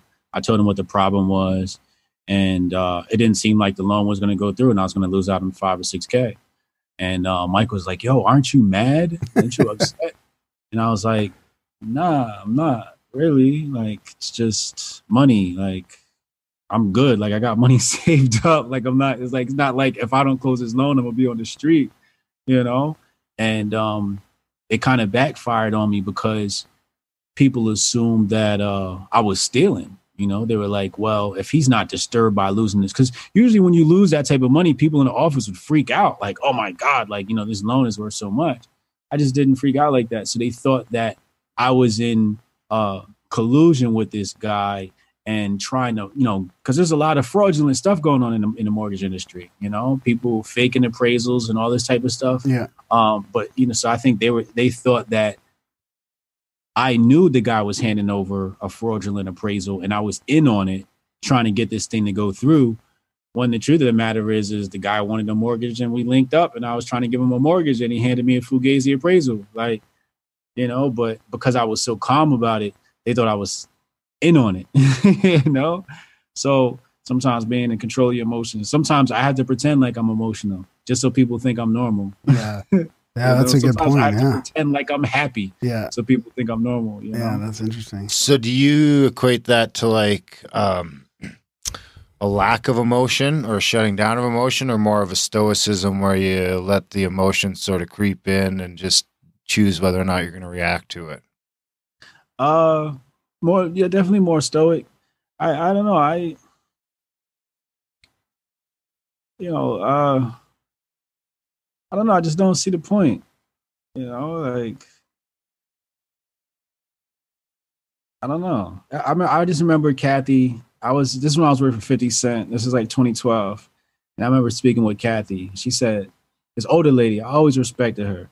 You know, she was one of the top dogs there. I was a marketing director, but she pulled me into all the top meetings, man. The meetings with Kanye West. She pulled me into all the top meetings, you know.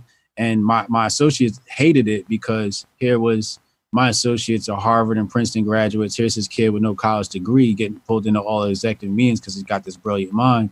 And you know, all the executives love me, you know. And I remember she pulled me in. She said, "Never get too high, never get too low." And that was like pretty much the only advice she really like gave me on a personal level. And and it, and, and, I, and I thought about it because I was kind of like already there. I just never put words with it Mm. because I didn't know what I was feeling when I when I said to myself, you know, you know, don't be too high, don't be too low. I just lived that, you know. But there were times where I, you know, after she said that, I was like, yo, maybe I did get too happy at certain moments, you know, because sometimes, you know, it's like the classic case where the guy's jumping up and down and, you know, he's running around and he runs into the street, boom, he gets hit by a car. right? Yeah. It's like, calm the fuck down, you know. So, um, I don't know. I, I, I just look at uh, I, I look at it as emotion, you know, or happiness or sadness is something that is temporary any goddamn way. So, like, why are you trying to hold on to? it? Is that something you talk about in your in your book as well? The unbreakable rules of masculinity. Yeah, Is that yeah, one of those rules? Yeah, in the chapter on equilibrium. Yeah. Um, a matter of fact, my editor, uh, they said they that was their favorite chapter was my chapter on uh, equilibrium. Yeah. Yeah. What other? What can you give us a few more of the rules? What are like the top Uh, three? Yeah. Um don't savor. Uh um demonstration over explication. You know, um don't argue with her. Um those are like the top that on the top of my mind. Um I even have this thing where uh I don't fall in love with my work. So people ask me questions about my work. I'm like, I don't know what the fuck I wrote, bro. Go read it and come Yeah. back and ask me questions and you know Yeah. remind me. Yeah.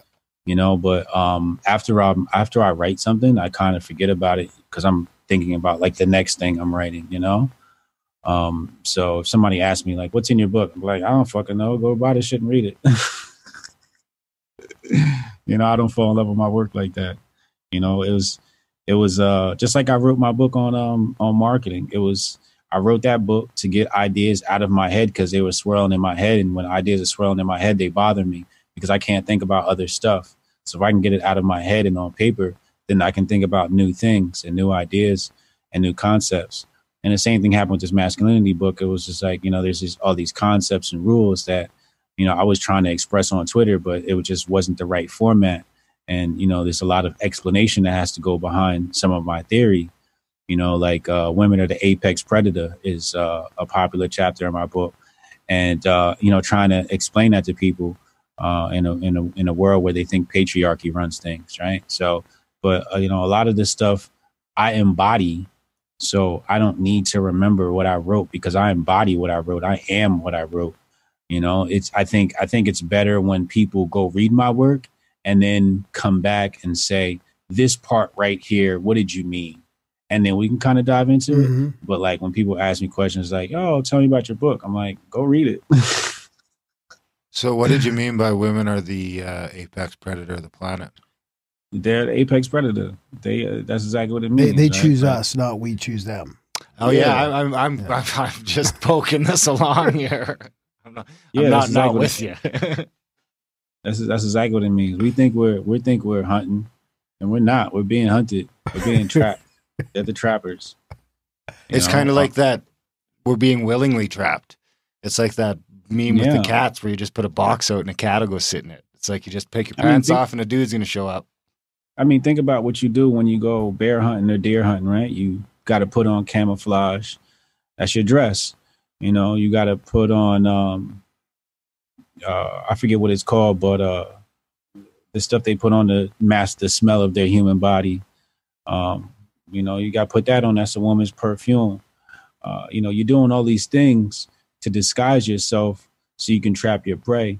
And that's pretty much what women do, man. They got push-up bras and makeup and these dresses, and they even lie and act like something that they're not in the honeymoon phase. I mean, we all kind of do, but um, at the end of the day, man, they're they're the ones that uh, are the progenitors of society of the human race. So they're really ones. They're really the ones that pick and choose uh, who's going to be the future of the human race. You know, who's you know who what male is worthy enough to create the next generation. Um, men men don't pick women. Women pick men.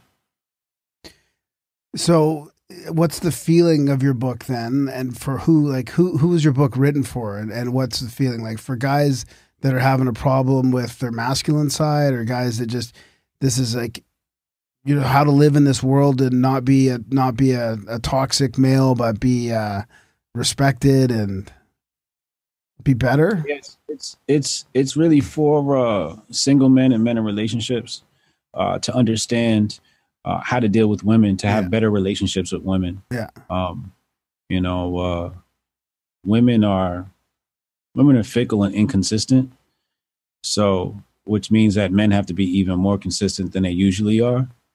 So it, it, it's very stoic in, in that sense, where we don't let the nature of woman disturb us and, and get us sidetracked and ignoring a lot of things women do and say because they're just being stupid women. Um, but more or less about it's it's more or less about focusing on yourself, you know, making yourself a better man because uh, once you lose sight of that, the women goes. You know, the, the women go. You have a woman that'll be with a man for ten years. The minute he starts slipping on his, you know, on his exercise or starts slipping on his money or his career, she's out. she's out the door. You know, whereas you know when she starts slipping and she starts getting fat, the guy is usually still hanging around, right? So, um, Yeah, we had a good chat with Dr. Robert Glover, and a lot of it was about neediness and how you know you can't seeking. become become yeah approval seeking and neediness. That sounds very similar to that. yeah, yeah. Yeah. Lack Yeah. of assertiveness. yeah. Oh yeah, yeah. My book touches on assertiveness too. Yeah, um, and and how to apply that to women, um, because they don't like uh, guys that are. Oh, can we like go out this weekend? Or it's like, nah, bro. You kind of got to set that up yourself. you, know, you gotta, you gotta tell her like, yo, picking you up Friday night at eight.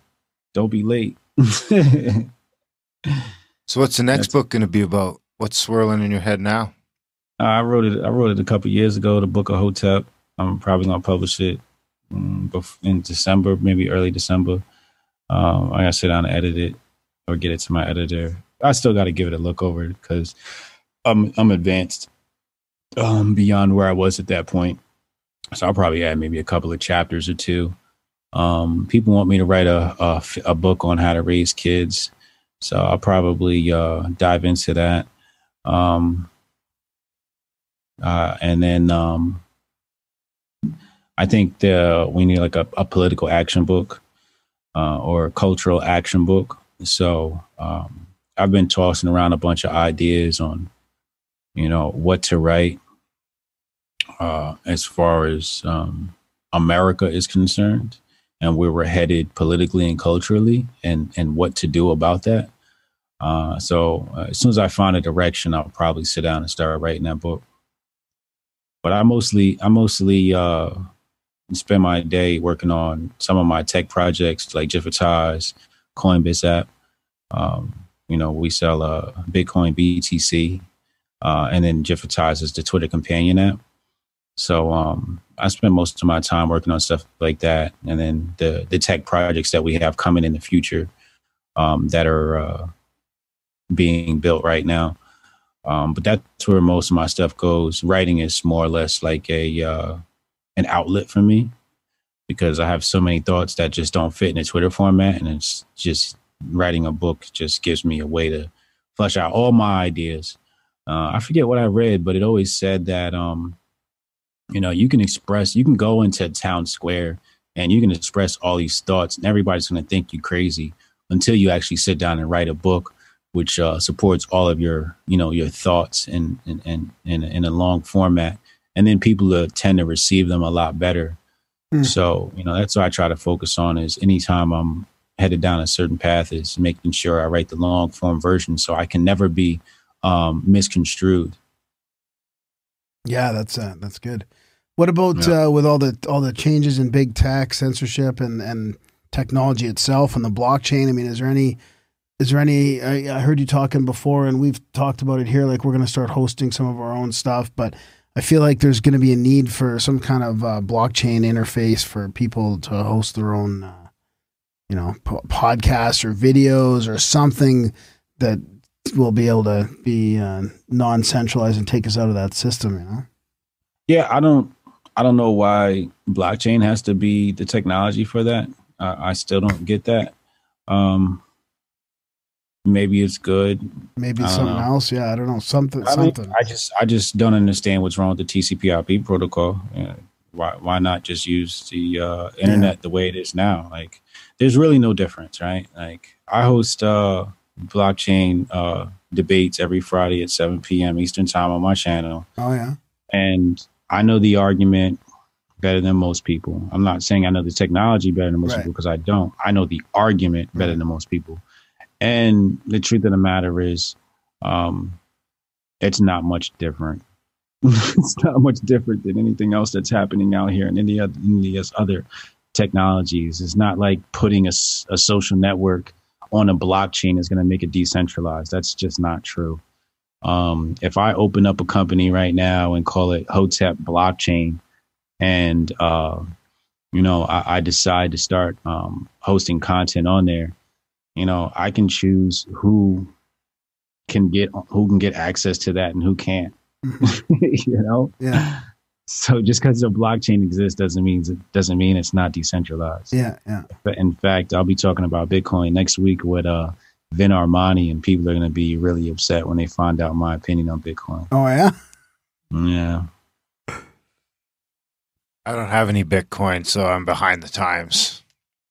Yeah, I know. A lot of people say that. Well, you had some once. I had some, but you I lost it. Literally lost I, I gave it away to the wrong person. I mean, it's probably worth a few thousand now. I just try not to think about it. yeah, don't think about it. Best not to think about it. I'm still There you greenbacks. Grimerica.ca slash support. Just send your cash. What about what about advice for people then to get out of the system and not ne- necessarily focus on, you know, blockchain kind of thing, but create create your own infrastructure, like just get get out of the the whole system and do that on your own type thing.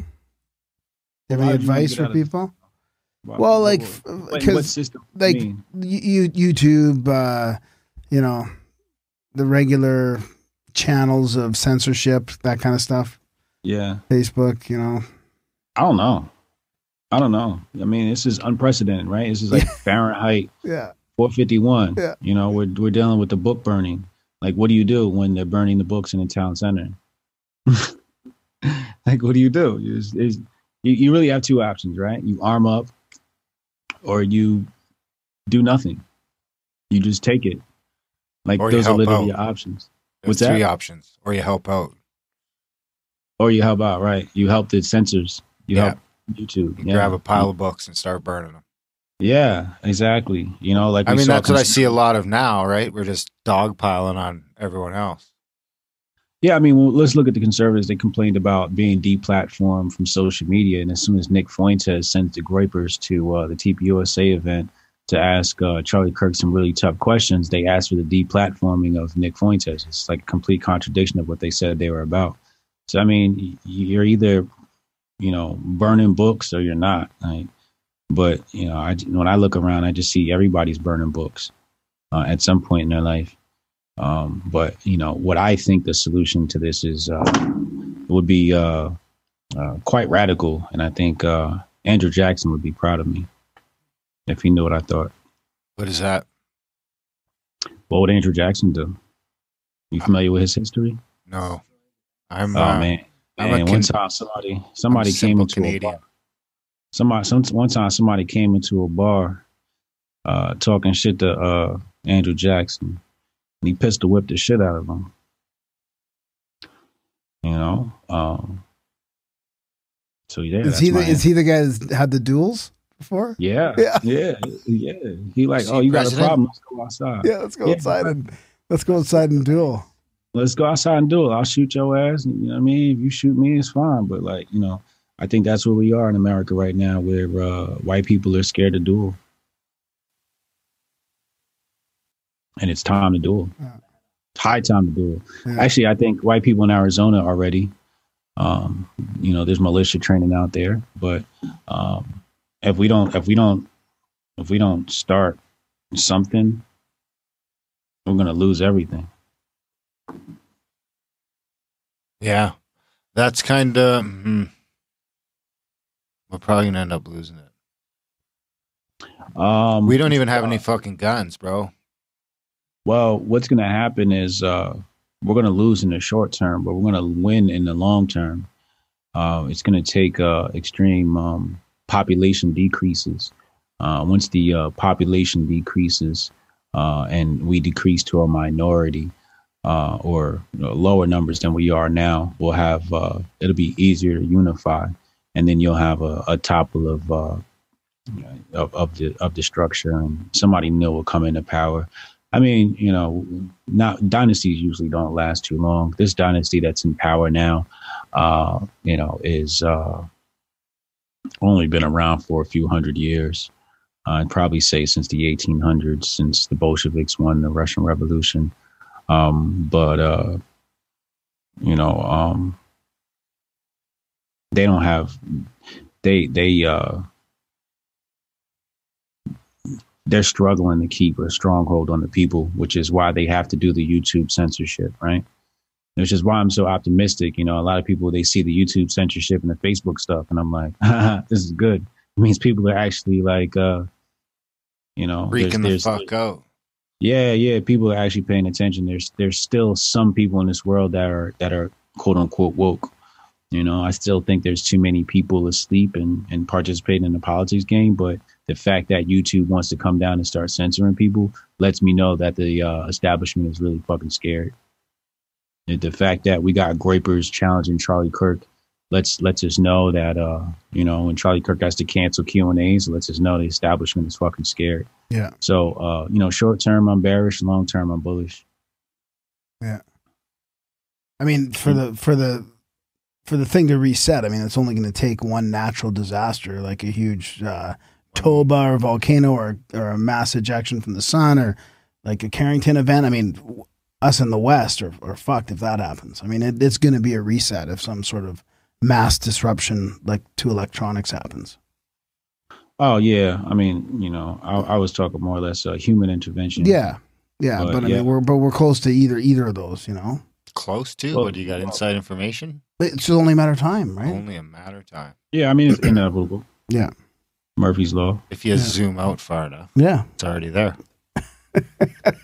Yeah. Yeah. I mean, eventually, you know, some asteroid's going to hit this uh, rock, and But- that's going to be.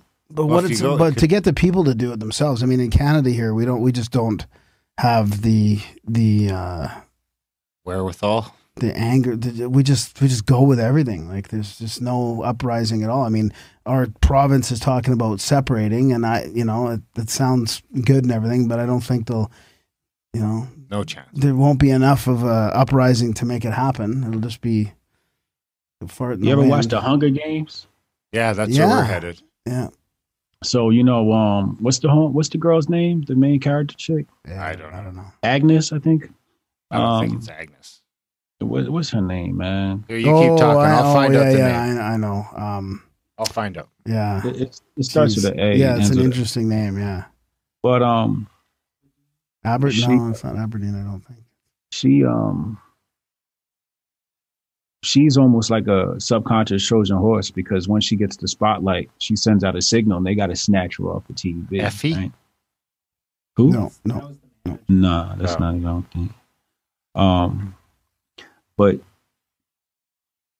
when the entertainers decide to stop participating, which I believe is inevitable, is when we'll see a, a change in tide. It's the it's up to the entertainment industry because it's the entertainment industry that's holding us back. It's the entertainment industry that uh, wholly distracts us. And it's pushing the cultural narrative all the time as well. I mean, they're controlling that. I think. Yeah. Katniss. Yeah. Katniss, yeah, Katniss. Katniss. There you go. Um. So yeah, you know that that uh, you know once the for example, um, there was no solidarity amongst NFL players against the NFL. Right? It was like maybe a handful. But if you know two, three teams decided we're not playing this Sunday, like that would have been huge, right? Yeah. Um, like we haven't had a real revolutionary in entertainment since Muhammad Ali. Like that was the last real entertainment revolutionary. I mean, we had Sam Cooke, you know, da da da. But as far as people that were uh, dependent upon uh, the entertainment industry, we really haven't seen too many people really like step up and, and give real pushback to anything and and decide to uh, you know say no, right? Say no, like like black people are still taking roles that we should be saying no to. Yeah. Jordan Peele is still making movies that we should say no to, right? Um, it, it, you know, like Jordan Peele is is is playing this white versus black dichotomy when white and black aren't enemies, you know. So, and he gets paid and gets pushed by his producers to keep that racial stuff in the news. So Mhm. until Yeah. entertainers decide, low, we're not dealing with that form of entertainment anymore. You know, let's deal with something different, something more culturally impactful. Uh, impactful. Uh, you won't see change, but I think eventually, you know, we'll see entertainers uh, step up and and and say, no, we're not going to play. How, That's how much of the entertainment industry do you think is left after Mockingbird?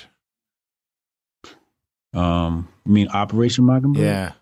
Is that the one where they I'm- took Well, over are the you press? talking entertain? Well, that's the press. Yeah. yeah, well, I, I think Mockingbird goes deeper than I just mean, the it's all press. it's I all think connected. yeah. the movie industry and everything. I mean, Clooney's clearly a spy. Are you? Oh, D- George Clooney. Yeah. um, yeah, I don't know. Um, it's also connected. I don't know how they would ever how they would ever you know leave their bread and butter behind and and Well, I mean, that's start what I mean. to It's like revolt. those, I just mean, those five companies that are making the movies, making the news, the making news, the yeah, TV yeah. shows, making the newspapers, making it all. It's five fucking companies making it all. yeah. Yeah. Well, it might be four now that Fox bought fucking or Disney bought Fox. So now Disney owns Fox and Vice and even Vice. You know, the Renegade News is owned by Viacom, and he's a fucking billionaire. Yeah, yeah, yeah. But it's all these companies need people. and What about those- Rogan? yeah. You went to Rogan. Did he seem like he was CIA? did he seem like he was CIA? I didn't get those vibes. You know, you know um, I mean, maybe he is. I didn't get those vibes. I I just, I don't know. I wasn't, I wasn't, th- I wasn't in that mindset to be looking for stuff like that when I went to Joe Rogan's. I just went to go do my interview and bounce. Um, maybe he is, maybe he's not. Because I've heard a lot of pushback with people saying shit about you know Rogan and he's gotten soft and he works the establishment. And um, yeah, I don't know. I feel like those arguments are kind of weak because I can create an alibi for him that's really simple. You know, the fact of the matter is, is that they're doing book burnings on YouTube, and there's some things you can't talk about. So he might want to dance around topics for the sake of his own Yeah, brand, for the yeah, sake of yeah. longevity, for the sake of his pockets, which he's not wrong for. You know, like why why should he be the guy that dies on the Barter. hill for everyone else? You Yeah. know, Like there's like it, it takes an effort from everybody. Everybody needs to be speaking up. You know, we can't just say because he's got you know the largest platform out here, he's got to die for our sins. It's like nah, like you, you got a responsibility too. you know, um, but yeah, I think I think everybody's got to join together. You think it could come from the sports world as opposed to Hollywood type type thing? I think I think I think it has to come from the sports world. Uh, TV uh, revolves around sports. Um, you know, if you look at uh, TV viewership is run by the NFL. Um, all the uh, shows for the week, all the news broadcasts for the week um, are advertised during uh, NFL on Sunday. Huh. Uh, so it goes the NFL, and then the next uh, biggest viewership is the news, and the news drives all the uh, advertising the products and TV shows and etc. Um, but uh, NFL, you know, runs the world uh, or runs America. So, um, you know, if if the if the football players aren't going to be taking up a role uh, to divest, um, I don't think uh, much change will come. But I think eventually somebody's going to be that change, that spark, and get somebody to just boycott a game for a Sunday. I mean, literally, if if if uh, if if people if black people stop playing football, this whole country will shut down. Just for one Sunday, this whole country will shut down. It'd be upside down. Yeah, that's interesting. I it's an interesting perspective. I I haven't been into pro sports so much. I'm totally out of the loop on how influence. Uh, Well, I think the whole country's is. Blowing up right now because of Don Cherry. Said you people. Yeah, yeah. That's, So there you that's go. it, That- That's it. I don't know if you heard about that. Our, our sportscaster uh, in the NHL, you know, the hockey. That's our NFL in Canada. He's been doing this. This hockey color, night in Canada, yeah. he- So your Sunday is Saturday in Canada, and it's hockey, and it's Mm. hockey night in Canada, and it's been going on. Buddy's been doing this for forty years, Mm. longer. I, no, no, 38 or 40 I'm or only something. thirty-eight. so- Yeah, it's it's been going on for 40 years. And Yeah, he's a huge showboat. Oh yeah, this guy is over the top in every, every way. But anyway, he, he was he's bitching because nobody wears poppies anymore. Nobody So- wears what? pop, there's a red a red poppy for Remembrance Day to remember the war veterans, uh, the the uh, you know the how we Yeah. Yeah, so he went out and said, "You people come to Canada and you don't wear a poppy," and that's it. Fired. After- fired. Yeah, Wow. yeah, yeah, totally. he said that fired, yeah. every year, probably. Yeah, for the I last like forty I years. But I, I watched the actually little thing. I mean, I've never been a Don Cherry fan. I've never been a Don Cherry fan, so I didn't want to see Hmm. him get fired at eighty-five. but I did feel like he had a lot of support. People were like, you know, There was people protesting and stuff. Yeah, But they're still going to watch hockey though. yeah, Oh yeah, exactly, hundred percent. exactly. Yeah. So you're not really protesting. No, Well, I don't. I Mm, don't that's, the, it. that's the problem. we don't know, watch hockey. do We don't watch hockey. Just so I mean, just so you know. I don't watch any any pro sports or see that. Hollywood. I'm almost I'm almost to the point where I can't watch Hollywood. I'm too. I fucking mean, back on. I've been renting movies on YouTube. I feel like YouTube is slowly turning into a movie rental platform. so I've been renting movies. I'm ugh, I can't help it. The kids want to watch the movies that aren't on Netflix. I feel like YouTube and Netflix are in cahoots. Yeah, maybe. you ever watch uh, that movie Equilibrium? No. No, I don't think so. Um, so in the movie Equilibrium, uh, people are given a uh, a substance uh, to inject in their body that removes their emotions. Oh, and uh, throughout the day there's this uh, audio visual recording that plays all day and they call this white dude father and uh, he's basically brainwashing people all day through the tv and it's it's it's how i look at sports where uh, we've never had a disruption of the nfl um, and i feel like the the moment we have uh, an unscheduled uh, disruption of the nfl will be kind of like when fathers stop speaking and people come out of that spell. yeah. Um, because you, you ever notice that when the NFL isn't in uh, isn't in season, people are more glued into social topics. And as soon as the NFL season, like I used to make this joke, I said, "Yo, y'all got like four more weeks to to kick off this revolution because football comes back." Wow, really? Hey, it's that powerful down there. Yeah, Yeah. yeah. Huh. Like like the other day, I was tweeting. I was tweeting on a Saturday, and some dude goes, "Bro, the football's on." And it's like college football every Saturday. And I'm just like, dude, I wasn't even thinking about that. Like, I forgot you guys watch football on the weekends, but I don't watch TV, so I can't relate. Yeah, exactly. No, Yeah, that's the can't problem is we're out of touch now. So somebody, so here's the thing. So why don't we get a crowd fund going and we'll buy all the Super Bowl commercials? We'll have a Hotep commercial, a Grimerica commercial. Well, who else can we get in there? Everyone. We'll get everyone who's got a. The thing is that they'll never allow that. Yeah, happen. they're like, "Fuck you guys." Nope. I've I've I've uh, bought uh, you know advertising before, and uh, there's too much of a discussion involved to be able be able to do that. You know, they'll they'll turn your money down. They have no problem if it's not the right message. yeah, that's interesting. Yeah. What about the hip hop community? okay, I so you're gonna have to run out on the football field then with a message. yeah. what about the hip hop community? Is there any anything similar you would hope for from that, or or does No. it have the same? Doesn't have the same influence? Nah, uh, hip hop doesn't really have the influence people think it does. Uh, Um, Not anymore. Did it used to? it never really did. No. Nah, I mean, not like the NFL. Yeah. You know, like like nobody tunes in. For example, if I pulled uh uh, you know, Giants fans and Eagles fans into the room. Like it gets really tribal, you know? Like it's real passion. People say, Oh, this is my team. They feel like they're actually invested in these teams. Yeah. Whereas hip hop, people aren't that invested into an artist Oh, where that's a good point. and you know, an artist is here today, yeah. and if you don't hear from him next year, you just kind of forget about Right. him, right? Right. So you know, music, and there's so much abundance of music where, you know, it's kind of like you could do uh, "Where Are They Now" all day long, and we can play, you know, number one Billboard artists all day long, and be like, oh, I remember that guy, and like, where is he now? He's working at KFC, right? Right. Um, now that's not to say hip hop has no influence. I think it does, um, but um, hip hop's in a, in a very good place uh, right now. Um, I think the uh, the people putting out music right now put out great music. The message is uh, getting better. Um, Kanye just released that gospel album, that gospel style album.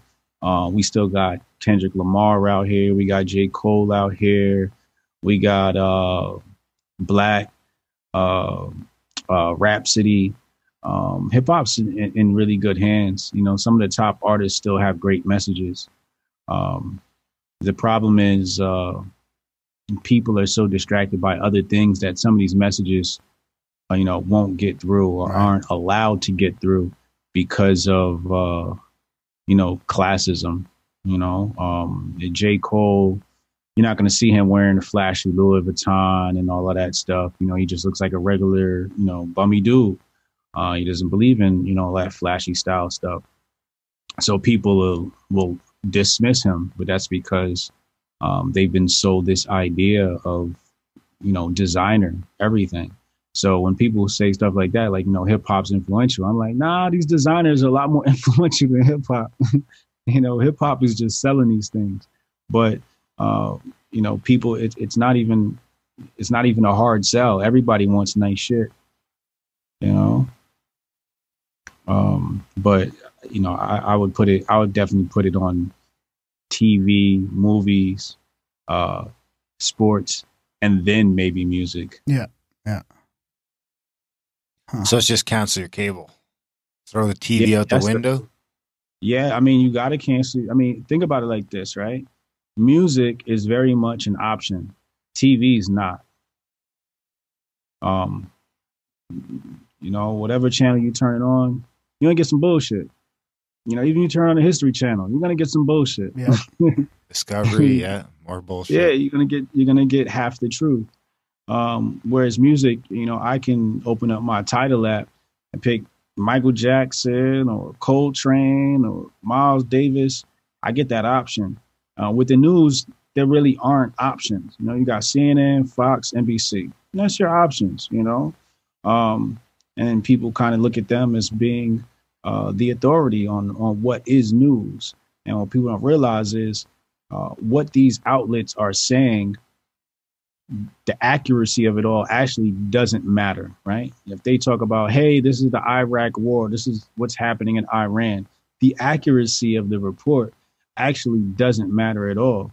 What matters is the fact that they decide to call what's happening in Iran news. What they choose to call news is where the problem comes in. Yeah. So when you wake up in the morning and you check your feed and you see what's in that news cycle, they're basically controlling your life based upon this news cycle. You're not choosing what the news cycle is, it's given to you. Uh, you know, whereas music, you kind of have that option. They can give you, they can force you Cardi B, but you still have the option to go to, you know, um, Rapsody and these other and these other artists. You have an Uh, iPhone? Yeah, Have you been able to get rid of that fucking U2 album? that what? There's that U2 album on there. I can't get rid of it. I've deleted it 50 times. It just keeps coming back. What's it called? You, U2. you too. YouTube? U2. Bono. Bono. Oh, I don't know what that is. I'm, you're so lucky. It was a it was this weird deal where it came with the phone, so um, Darren's always bitched about not being able to get rid of it. Like it was forced down his throat, basically. It just showed up there one time, and now I've actually deleted it a couple times. And it keeps coming I'm back. driving down the road, and fucking U2. Meanwhile, comes I can't get the music back that I want on Well, my it's phone. definitely- That's how bad it is. Yeah, I don't know. Well, and the movies are interesting too because as the movies and the TV shows become a little bit too woke for people, it's backfiring on them, and they I don't think they can keep uh, Now you're using sustaining woke in the opposite direction. Yeah, What Yeah, what's they been took in, over what's been entertainment that's woke? I haven't seen anything. No, so he's using opposite of woke. So he's using like I don't know what what's they the call what they what they what Oh. they say. They they took that term away from the real red pill, and now it's, Oh, yeah, it's been, yeah. You know, just Yeah, like they love to do conspiracy theory, they take these terms away and and change them, change the meaning. yeah, But but yeah, it's not sustainable. I don't think they'll keep losing money on stuff. Uh, You know what though? Dora tripped out on mushrooms, so that was kind of cool. Oh my god. Or was it Dora? Or someone in the Dora movie ate a mushroom. I thought I I, I laughed. I think the world could uh. use more psychedelics. Uh, yeah. No, I couldn't. I couldn't say. Well, if you ever come to Canada, look me up. I don't think I have a desire to. 20, mi- 20 minutes in and out. Yeah, stay away from them. We need some of us to stay away from them too. We need some. I'll be with you over group. there. Yeah. I haven't. I haven't met anybody who's done them that can prove to me that it's beneficial. You know, because everybody tells me the same thing. They're like, "Oh my God, I went into this area, and then it was just like I knew everything, and everything was enlightening, and I can't subscribe it." And I'm like, "All right, so when you came back, what did you retain?" Well, nothing really. So I'm like, "The fuck? You just wasted your time." like, Like, like Darren, a word, but I can't remember it. I can't. My I can't my remember the my word. ego. My I met this dude. He told me a word, but I can't remember it. I can't. Remember. yeah, like that's what everybody says, and I'm like, But I keep you- a lot of the other stuff with me, like any of the life review stuff or stuff like that. I mean, You- Yeah. You, had a pretty profound trip recently. That yeah. uh, And some of the stuff with the mushrooms is crazy. I mean, for treating anxiety and depression and stuff like that. But you have to go in it with that in a therapeutic setting. in a therapeutic. it's- Like yeah, you start it with Yeah. saying, like, okay, I'm going in to fucking deal with my yeah. anxiety over Graham being an asshole, and then I eat my mushrooms, and I'm like, hey, Graham's not an asshole. It's okay. And then yeah, You know, see, here that we would are. go. getting yeah that would go that would go against my philosophy you know my philosophy is we don't seek happiness in external things we seek uh, happiness internally so we go within instead of going without um so I, you know if i was dealing with anxiety i have certain things that i do and i don't need uh all i need is a couple of candles and we good you know just to just to set the mood um but you know like even like when people say they have these all these epiphanies and whatnot I'm like, I get epiphanies all day. Like, I don't need some, you know, I could smoke weed and get an epiphany. I don't really need the mushroom trip. Maybe I'm wrong. Maybe in a couple of years I do it and I come back on the show. I'm like, dude, Holy yeah, it's the best shit I'll tell you what. I'll I'll send you the link to the episode I ate mushrooms on. You can see if that uh, how that sits with you. But I mean, cannabis the same idea. I mean, I, I, I especially when the when I when you start dabbling into the edibles. I mean, you eat enough fucking edibles and you're borderline on some. You might as well Psychedelics. have eaten a couple Yeah. of mushrooms. Yeah, you just you don't hallucinate though. No, no, you don't. But even on the mushrooms, you don't hallucinate a whole ton. Okay. Any level of hallucination I thought I had on mushrooms is fucking gone. It's not Okay. like there's Can be- like no with mushrooms. It's more of the waves and the feelings and the the ability to maybe look at yourself in a different light. Whereas with the DMT, it's more like a complete fucking uh, life review. I, I equate it to a near death experience. Whereas like Uh. last time, I thought I had my sh- I thought I had some shit worked out, and it was pretty fucking humbling. Of like, listen, Mhm. bro, you got some fucking work to do. Yeah. Yeah. I, you know, I think just because where I'm at in my life, I'm just so content with my progress and my success. It's just like, I don't want to fuck why nothing fuck with it? Yeah, Yeah, yeah. exactly. You might just come out batshit crazy. I mean, that's Yeah. yeah. then I'd feel terrible. yeah, yeah. I would be like, you fucking ruined Hotep. Yeah, I feel like I'm I'm in a good place. I Well- how- I suppose uh, the at is at Hotep Jesus on Twitter. yeah, Hotep Jesus on Twitter. Is that the only place you hang out on the social? Are you on Facebook or anything like that? Nope, just Twitter.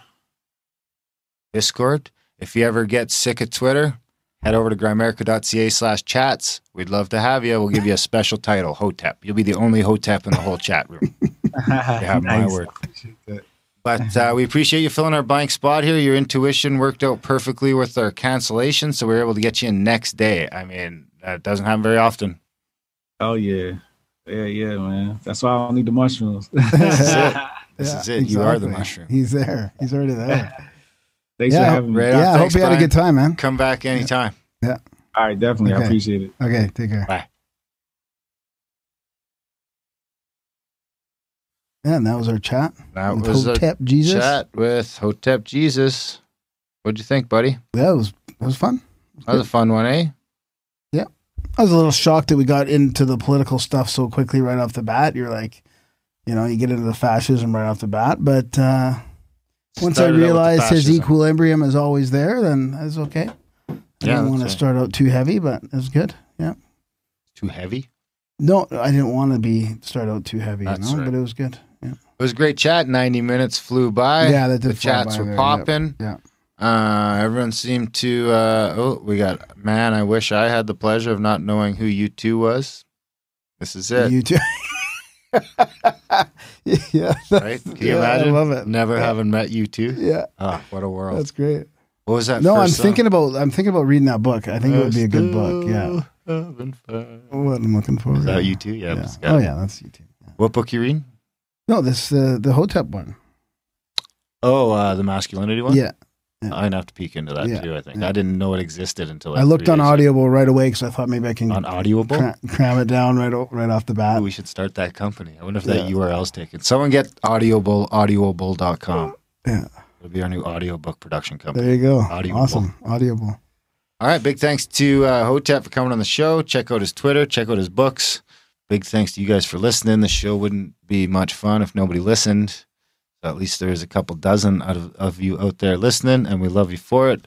Uh, there's even a few of you that choose to support us. grimerica.ca slash support. We need some support because we love you and you love us and you love the show. You love the value that the show provides you every week.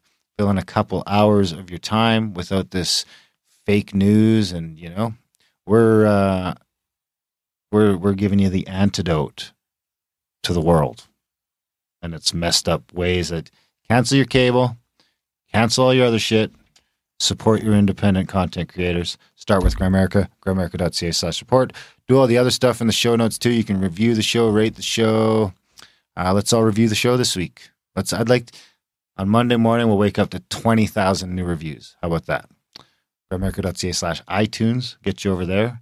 Uh, anything else? Send Graham an email. Graham at Spam Graham. graham at grimerica.com Synchronicities, and I got a great one to read for, on an upcoming intro. It's gonna Yeah? be fantastic. excellent other than that hope you guys have a fantastic weekend thanks for listening and we will see you next week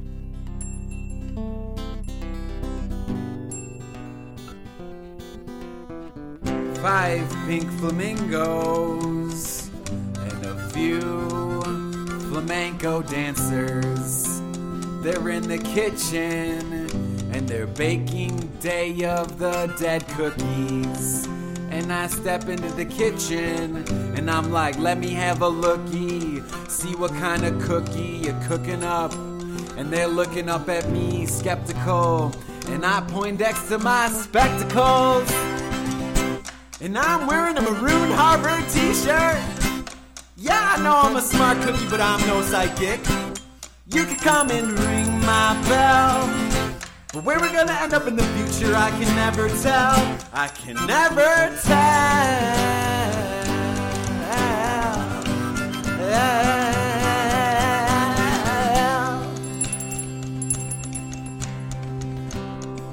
Me and five of my best friends, and a few of my enemies. We're at the coffee shop, we're settling our differences. Benjamin Otto pulls out a game of Chinese checkers, and he orders a cappuccino. And I pick blue, and he picks red, and you pick yellow. And I'm wearing a tie-dye peace sign t-shirt. Yeah, I know I'm a peacenik, but I ain't no hypocrite. You can come and ring my bell. But where we're gonna end up in the future, I can never tell. I can never tell.